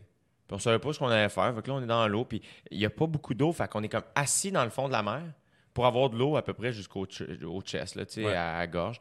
Puis on jase, tu sais, puis on jase. Puis finalement, on a passé comme une espèce de 4 heures à jaser, Juste comme ça. juste comme ça Simple. à regarder le soleil se coucher. Puis à un moment réaliser à faire, avoir une super belle conversation, full humaine, faire, hey, en ce moment, on est loin, Ouais. puis on est petit en tabarnouche, tu sais. Vraiment. Des moments plus qui- Aucun flafla. Mm. Rien. On n'avait rien. On était juste dans la mer. Faire... On sait pas pourquoi ce moment-là plus grand que nous autres. Ouais. C'est fou, hein? C'est malade. Mais c'est vrai que tu, tu réalises ces, ces choses-là parce que en voyage, tu vis des, tu vis des, des choses extraordinaires qui, qui peuvent être grandioses ou simples, mais c'est important de saisir ces petits bonheurs-là qui sont autant présents que les plus gros. C'est pas tous les jours où tu vas voir le Taj, le Taj Mahal, c'est pas tous les jours où tu vas découvrir une cité perdue dans la jungle. Des fois, c'est des petits moments qui ont, qui ont autant de force. Puis plus tu voyages, plus c'est difficile d'être impressionné par les choses. Euh, t'as- T'as l'impression d'avoir quand même d'avoir vu beaucoup. Ça prend des. Ça, écoute, ça te prend un souper euh, euh, écœurant, un ceviche aux aurores boréales, c'est un iceberg pour, pour vraiment te, te- te sortir. Non, mais c'est vrai. À un moment donné, t'en as vu des trucs. Puis c'est important de, de go back to the roots. Puis de dire, dans le fond, c'est pas juste ça. C'est Ouais. pas juste ça, ces moments marquants. Mais c'est des, des petites choses, c'est- une poignée de main. C'est un, un monsieur que tu vas croiser qui va te faire un sourire, c'est un, un enfant qui va te kicker un ballon de soccer. Puis, mais c'est aussi ça. Puis quand tu es capable de saisir ça, ben, tu savoures autant les plus petits que les plus grands. Fait que chaque, chaque jour est, est extraordinaire. Fait que les Philippines, finalement, t'étais euh, avec les boys. Après ça, quand vous êtes revenus, vous êtes-vous séparés? Avez-vous fini le voyage ensemble? On a passé une, euh, une partie du voyage. Après ça, on s'est séparés. Eux retournaient. Moi, j'avais peut-être un autre mois à passer dans le sud euh, des Philippines, qui a été très cool. Fait beaucoup de motos. Je me suis promené, j'ai vu des plages. T'as-tu une moto ici? Non, Non, c'est ça. Là-bas, ben non, c'est ça. Mais en fait, ici, il faut que tu aies un permis, tu sais. Là-bas, la carte d'assurance maladie, c'est ton permis de moto. J'espère que mes compagnies d'assurance écouteront. T'es-tu déjà tombé? Ouais, oui. À Bali, d'ailleurs. Mais tu sais, comment ça brasse. euh, À Bali, man, euh, moi, ouais. tu vois, à cause de l'assurance de OD, j'avais pas le droit, moi, Ah ouais? de faire de la moto. Du scoot, du scooter? Ouais. Non. J'avais pas le droit. Parce que euh, la compagnie, en tout cas, si j'ai compris, là, ça assure euh, l'émission, mettons. Ouais. Puis moi, je suis comme le seul nom qui était comme à Comme l'émission. Ouais. Ouais. Faire, non, lui, il peut pas. Si, si lui fait ça, on tire la plug. Fait que moi, je, je peux comme pas faire de folie quand Ouais. je travaille pour OD. Puis je comprends. Non, non, mais c'est correct. Je vais les faire pour toi. Ah, mais je vais les faire l'année Ouais, prochaine. ouais, c'est ça, exactement. Fait que, à Bali, mais. euh, fait, OK, fait que là, tu reviens des Philippines. Les Philippines. Là, c'est le rêve. C'est ton. Asti, probablement un de tes top voyages. Ouais. Trippé ben raide sur ce pays-là. Ouais. Euh, euh, what's next? What's next? Encore là, la même boucle. Ouais. Le, le- le commerce. Et là, après ça, le prochain voyage va changer ma vie euh, d'une autre façon. Je OK, attends. Il faut que j'aille aux toilettes. Moi aussi, vite. faut que j'aille aux toilettes. OK. OK. Vas-y en premier. Ok, non, mais vas-y, puis je vais. euh, C'est où? Je sais pas. Euh, euh, euh, Vas-y, c'est à gauche, à gauche. Ok, parfait. Je vais avec PH. quand, quand tu reviens, j'y vais. PH va te poser les questions. Puis après ça, euh, Sounds good. vas-y. Pause toilette. Ouais, la petite pause toilette. Hein, Pour les auditeurs, merci de, de rester avec nous. C'est parce que c'est plus simple de juste continuer à rouler que de couper puis faire du montage. tu sais. Fait que, avoue qu'il est trippant. hein. C'est malade mental. Tu sais, euh, tu parlais de d'un moment où tu dis, ah, là, là, c'est le bonheur. Ouais. Comme, comme tu l'as jamais expérimenté avant. Tu sais, euh, à OD, c'était pas tous les moments qui étaient euh, comme ils apparaissaient à la TV. là. Ouais. Puis, sauf que quand on était, Jesse et moi, en Tanzanie, fait qu'en Afrique, sur la petite île de Zanzibar, puis qu'on avait notre petite espèce de chambre sur l'eau. là Oui. étant donné qu'on était, tu sais, nous autres, on avait déjà pas mal tout fait dans le show, fait que le, fait que le monde, il nous laissait, tu sais, il nous avait laissé de 5h PM jusqu'à 8h PM, deux soirs de suite, juste seul sur l'île. Puis, je me rappelle, le premier matin, on s'est levé. Là, on, on monte par-dessus, on Ouais. monte par-dessus la surface. Ouais. Puis on avait une espèce de lit qui donnait sur, sais, la, la mer africaine devant nous autres. Puis on avait déjà un déjeuner qui était là, qui était juste des fruits frais, qui n'avaient pas de sens. L'eau était flat, flat, flat, flat, flat. On voyait, tu sais, on voyait la côte l'autre bord, là, tu sais, on voyait l'Afrique continentale l'autre côté, puis là, c'est juste, OK, maintenant, c'est le, le meilleur moment, là, tu sais. Ouais. Meilleur moment de ma vie, là.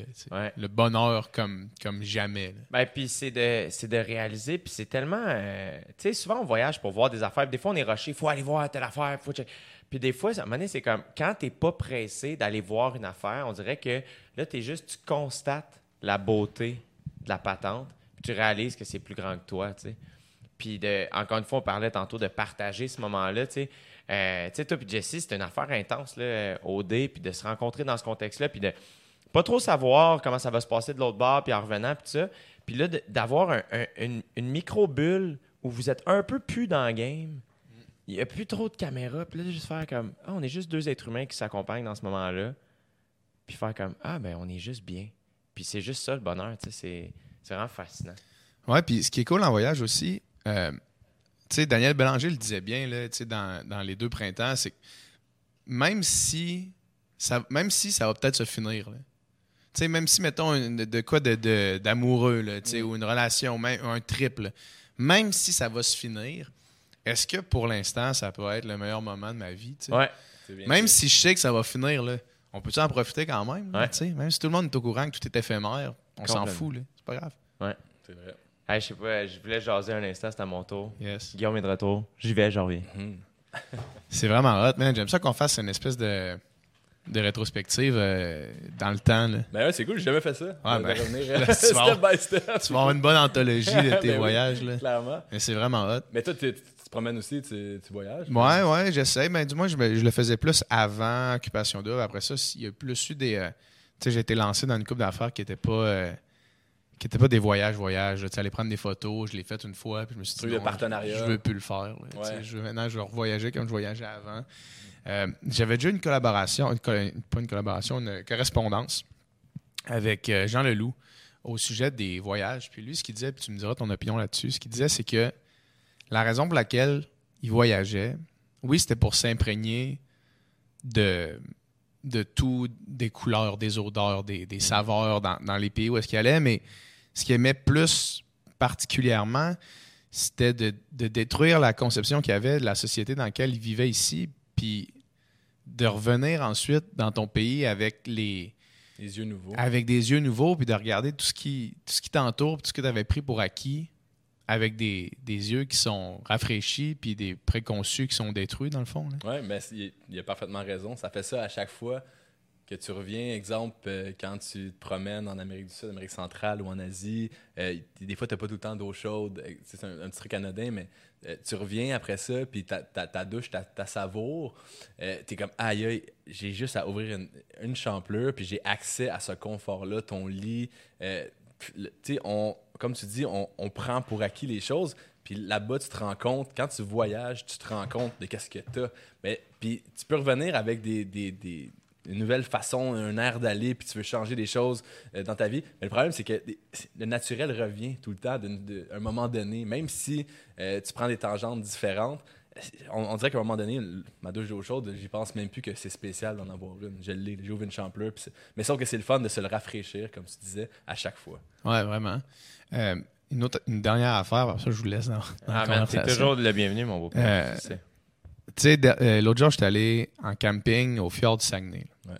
Puis j'ai joué le jeu de me dire, je vais y aller comme un, Un touriste. comme un touriste. Je vais- p- pas, pas au sens, je vais aller acheter une queue de castor euh, en arrière, là, mais de me dire, je vais y aller comme si ici, c'était pas mon pays parce que Chris, c'est une scène.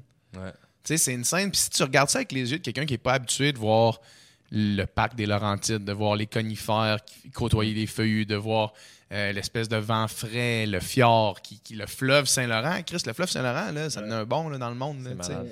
Puis euh, juste de juste d'avoir la, la vision, tu sais, de. Puis c'est c'est bon partir en voyage, en tout cas pour moi, de cette optique-là, de revenir ici puis de dire OK, mais là maintenant, essayons d'avoir la même expérience ici, voir qu'est-ce Ouais. qui se passe. C'est Exact. vrai. C'est le- c'est le Ouais. fun d'avoir ces yeux-là euh, au, Québec, d'être capable de le faire. Parce que c'est oui, on a des endroits extraordinaires. Puis des, des fois, en voyage, comme ici, quand, quand je, suis, euh, je suis dans des endroits qui, qui vont, vont me sortir de mon quotidien normalement, je, ferme les yeux, puis je le fais souvent. Je ferme les yeux, en Asie, en Afrique, euh, à, à Brossard ou peu importe, peut-être pas à Brossard, mais euh, un peu partout. Et là, tu ouvres les yeux. Mettons dans un contexte, tu me parles du fjord du Saguenay, ou bien euh, tu peux être juste dans, à Bangkok ou un autre endroit. Et là, tu te mets dans la tête que tu sais pas t'es où. Et tu ouvres les yeux. Et là, tu essaies avec les indices que tu as, un, un- un écriteau, une enseigne, un moyen de transport, un feuillu. Essaye de trouver, est-ce que je serais capable, avec ce que j'ai devant moi, de, de trouver où je suis? C'est cool parce que là, ça, là, ça te remet, là, ça t'emmène ailleurs. Là, à, Ouais. chaque, à chaque fois, puis je le fais tout le temps, je suis comme pouf, ouvre les yeux. Bon, une montagne, les arbres. C'est cool, c'est le fun de faire ça, t'essaieras ça. Oui, puis le plus, c'est que si tu fais ça au Québec, pas vrai, très souvent, c'est niaiseux. Moi puis Joey, à un moment donné, on a fait un hike au Mont Sutton. Ouais.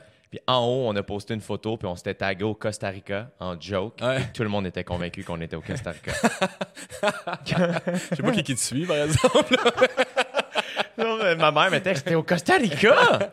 Non, mais pas dit. C'est, fou, j'étais à Kamouraska il y a quelques temps, puis c'est la première fois que j'allais dans ce coin-là, puis je savais pas j'étais où, là. Tu sais, t'as le, le fleuve, t'as les parois rocheuses, t'as le, vert, t'as le bleu, t'as le ciel. Je suis coup de coudon, je suis où, mais C'est malade. chez nous, c'est le fun. Donc là, on était rendu au point où tu as fait un voyage qui a changé ta vie. Un autre. Un autre, mais comme, comme chaque voyage. chaque voyage. le- le- le- exactement. Ce voyage-là, je pars, euh, je retourne au Costa, puis là, j'ai trois mois devant moi, puis je passe une semaine avec des amis euh, du collège Jean de Lamennais. Vous partez au Costa Rica ensemble. Ouais, on passe une semaine. OK. Puis moi, j'ai trois mois. Fait eux reviennent au Québec. Et, euh, et après une semaine, ce, ma- ce matin-là, ce matin-là, puis j'en parle dans mon livre exactement de ce matin-là, parce que parce qu'il il- il va se passer quelque chose.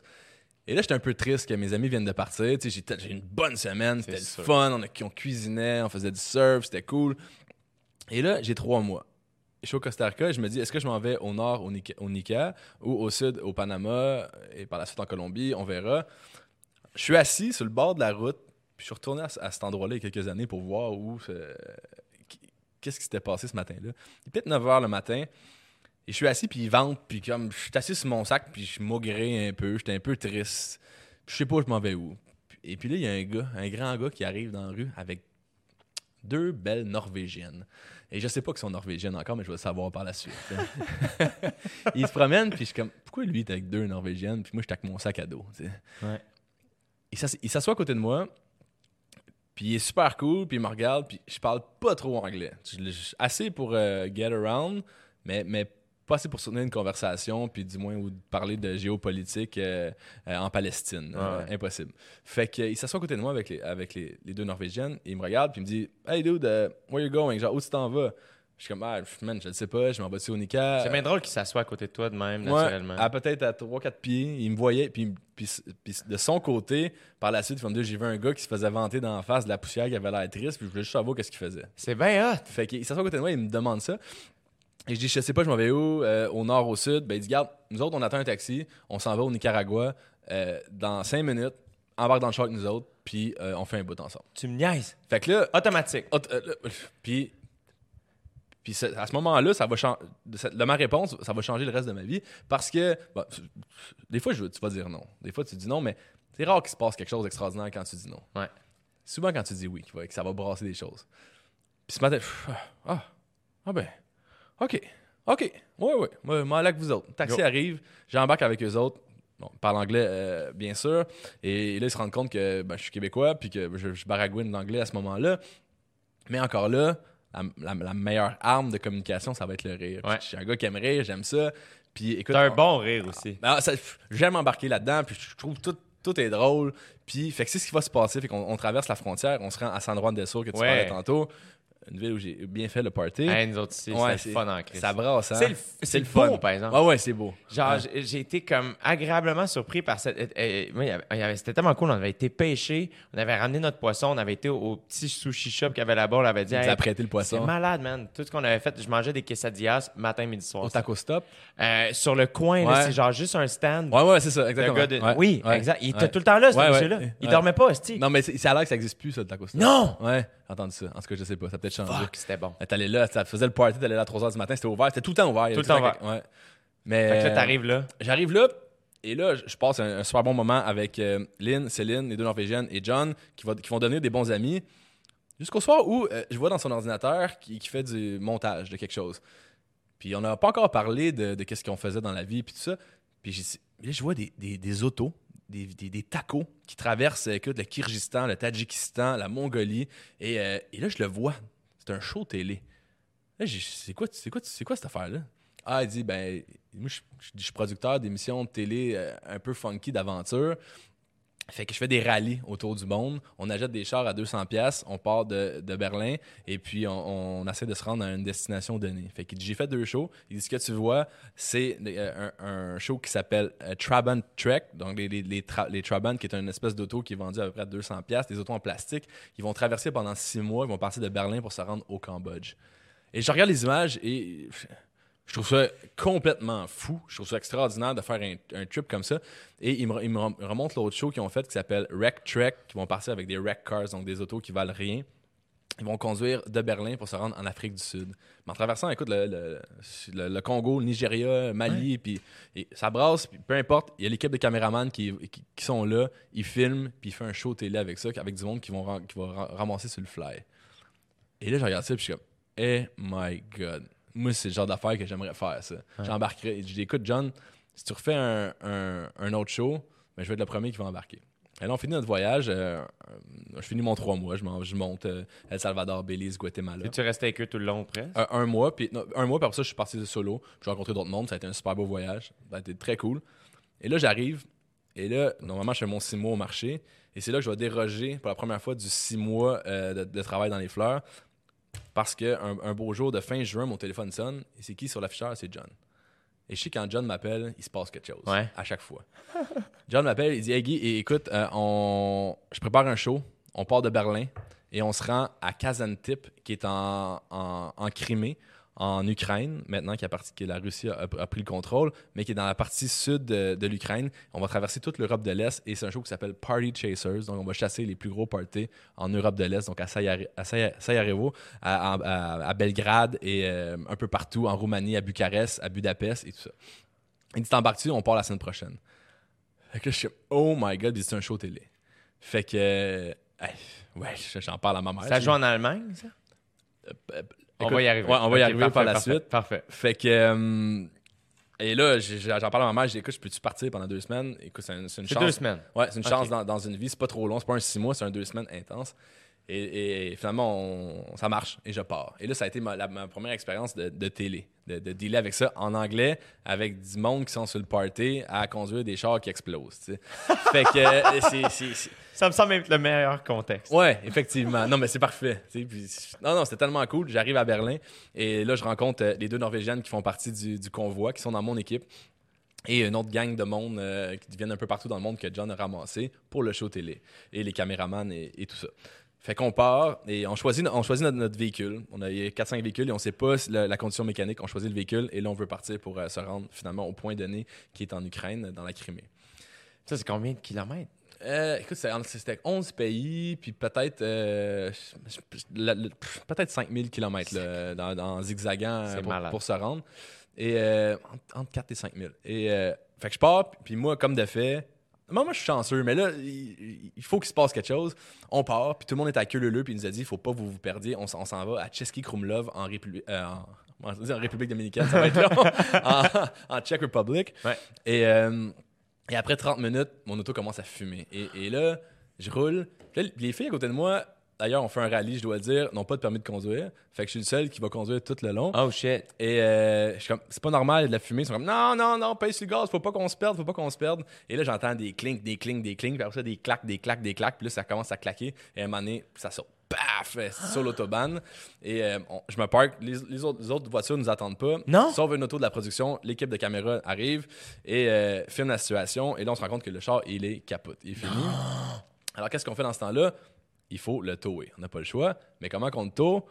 On prend l'auto de la production, on coupe des, euh, des ceintures de sécurité qu'on va attacher ensemble pour pouvoir tirer la voiture. Vous-même? Nous-mêmes. Non. Oui. Attaché avec euh, l'autre voiture. L'autre char, ok. L'autre char, ouais. Fait que euh, c'est ce qui- finalement on trouve une vieille corde avec les ceintures. On attache l'auto qui a peut-être une distance de 1,5 mètres. Et là, c'est les autobahnes, il n'y a pas de limite de vitesse. Fait que si tu roules à 130, tu te fais, tu, tu te fais coller dans le cul, il faut, faut que tu pèses. Et là, il me, il me remorque. Moi, j'étais au volant, c'est une neutre, le char, il est mort. Et, et on roule à 130 km/h avec un char qui me tire, avec une corde qui est trouvée dans le fin fond du trunk, fin fond de- du coffre. Et là, je me dis, s'il break, mais c'est la fin. On roule à, il roule à 130. Je vois le speedomètre. Euh, je, je suis tellement T'en ça qui se passe, je j'en perds mes mots. Et, et finalement, on, on- on se rend à bon port, mais là, je me dis, écoute, c'est c'est n'importe quoi ce, ce- ce show-là. Mais c'est le fun. J'aime ça quand ça brasse comme Ouais. ça. On va, euh, on va racheter un, au- un autre véhicule, une vieille Volvo.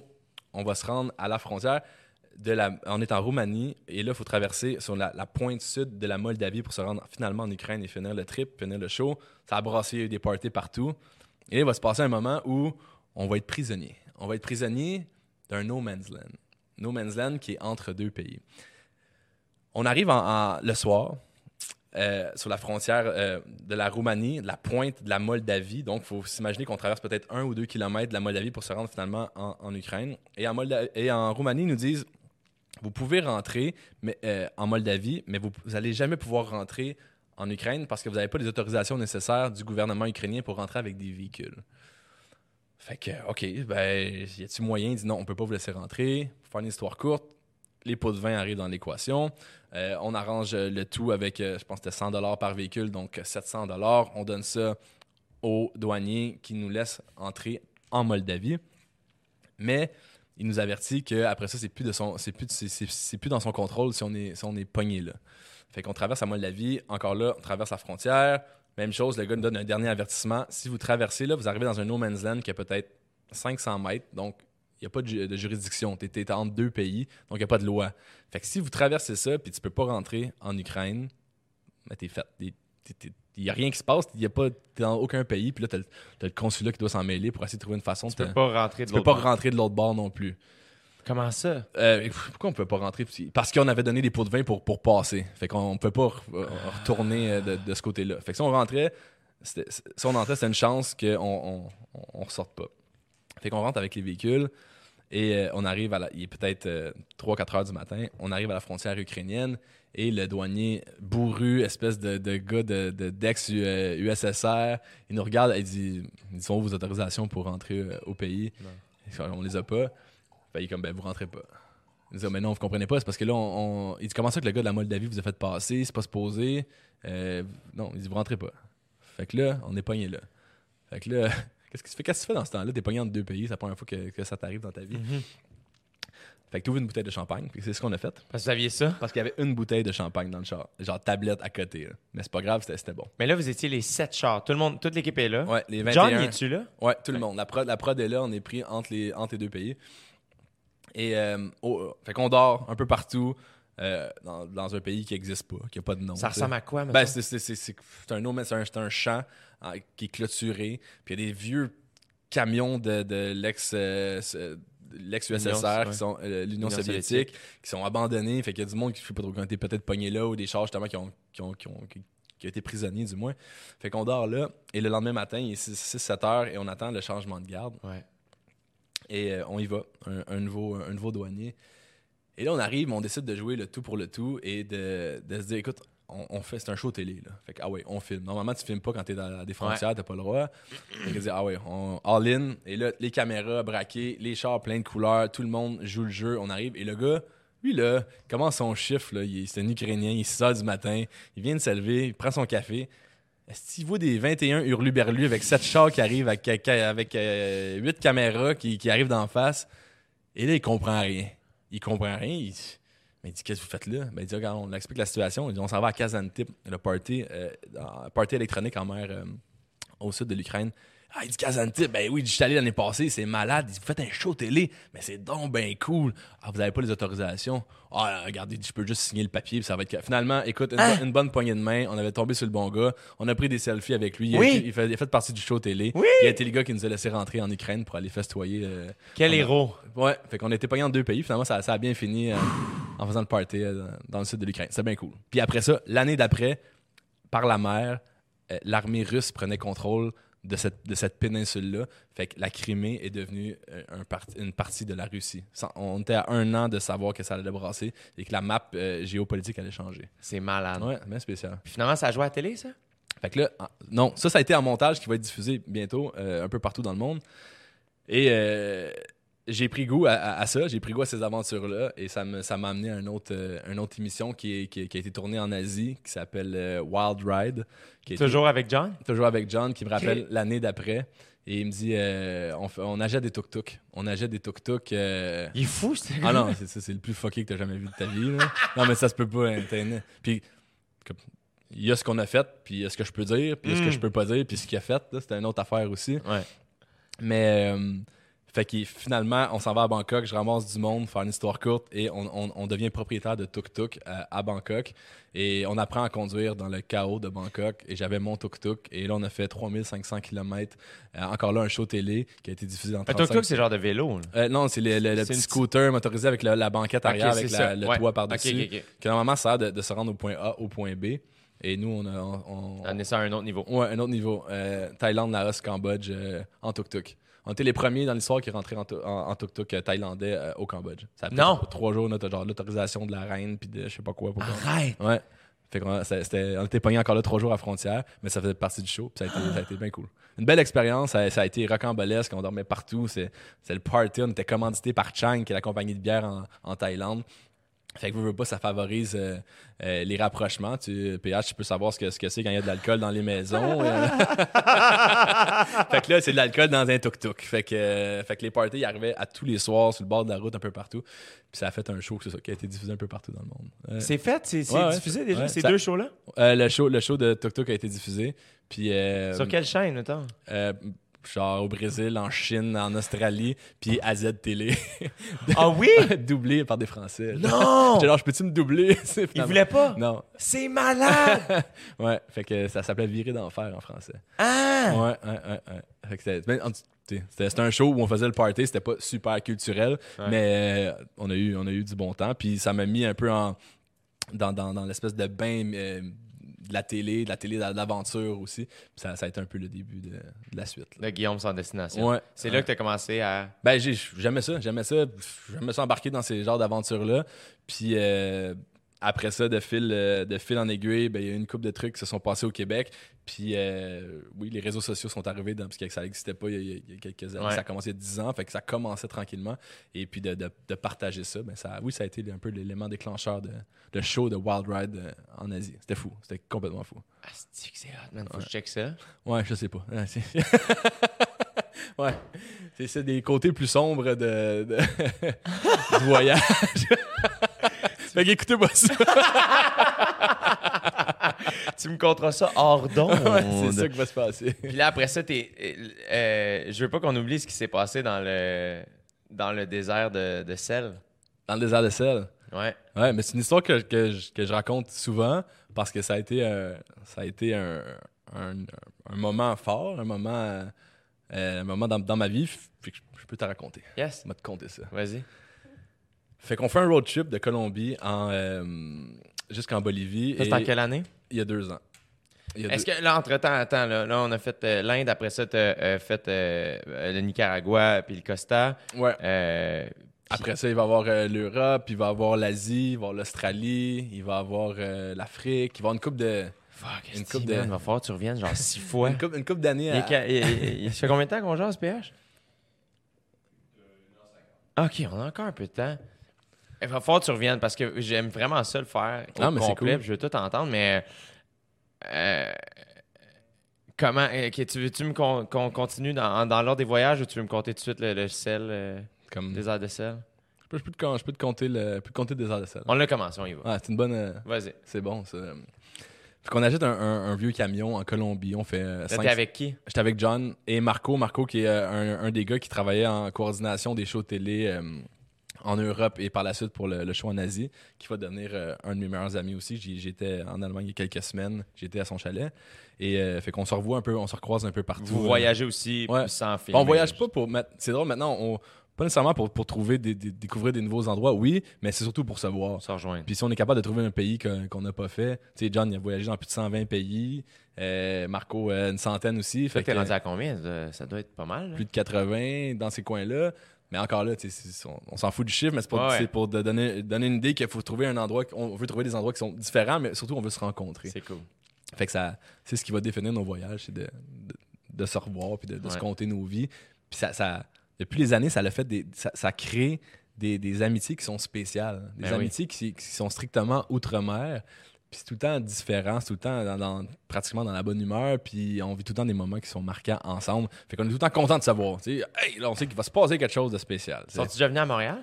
Euh, John plusieurs fois, euh, Marco jamais encore. euh, non, on s'est recroisé une couple de fois. C'est malade. On s'est vu en Argentine l'hiver dernier, mais c'est sur la liste qui viennent faire un tour. on connaît, on connaît nos vies, veut, veut pas, mais ça, ouais, ça va être cool qu'ils qu'ils viennent voir un peu ma vie au Québec. Fait qu'on est les trois, les fameux trois mousquetaires qui décident de partir euh, Colombie, euh, Équateur, Pérou, et on se ramasse euh, en Bolivie. Et en Bolivie, il y, a un- il y a un désert de sel. Puis j'ai compté ça à Charles, à Charles Pellerin. puis à- Ah, aux ambassades. À, à, à- Bastien, Oui, oui, oui. exactement. On, on partageait notre bière? Ah, ben oui, certain. Ouais, ben oui, certain. Ouais, parfait, vas-y. J'aime ça? C'est c'est tellement fascinant, je trouve, les voyages. Là, ça... Jay, si tu veux, euh, tu peux faire un. On peut faire un two-parter live. Ouais? Ben, tu sais, si tu veux partir encore pour continuer, là, si vous avez rien à faire, là, on peut faire un two-parter live. Ça va te faire faudrait deux juste- podcasts. Faudrait juste que. Ouais, il faudrait juste que j'entraîne mon. Je vais texter mon trainer pour lui dire que je vais, je vais skipper peut-être. Ah ouais, anyway, je vais lui dire je vais être en retard. Je suis. euh, euh, mon trainer qui peut pas. Euh, ouais, ça te tente-tu qu'on. qu'on- Tu sais, on peut continuer, puis ça t'en fera deux. Là. Parfait. Moi, je- anyway, je peux. Il me reste une heure, mettons, une heure et demie. Ouais, parfait, on a du temps. Ah, ok, je vais lui dire. Je peux plus finalement. Je suis désolé. Euh, ça, ça c'est du podcast de luxe, les amis. Là. Vous êtes dans, dans mon intimité. Je dis à mon trainer que je peux plus aller m'entraîner. Je peux plus finalement, je suis On désolé. la pape, ça s'appelle tantôt et je t'expliquerai. Voilà. C'est tout. Parfait. All right.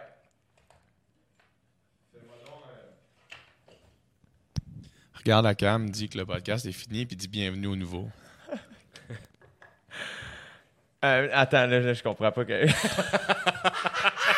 Là, on va, on va rapper le premier podcast. Ok, que parfait. Regarde la cam là, dit le premier podcast est rappé, la deuxième partie s'en vient la semaine prochaine. ok, parfait. Messieurs, dames, euh, la, la première partie du podcast avec Guillaume sans destination euh, vient de se terminer. Euh, c'est une première dans l'histoire de J du Temps discute. Guillaume est trop nice. Euh, J'ai cancellé euh, ma soirée et on va poursuivre euh, le podcast avec Guillaume sans destination la semaine prochaine. Donc, euh, dans sept jours, le prochain podcast va sortir. Euh, au moment où on se parle, on sauve une deuxième bière et on poursuit le podcast la suite la semaine prochaine. Merci d'être à l'écoute.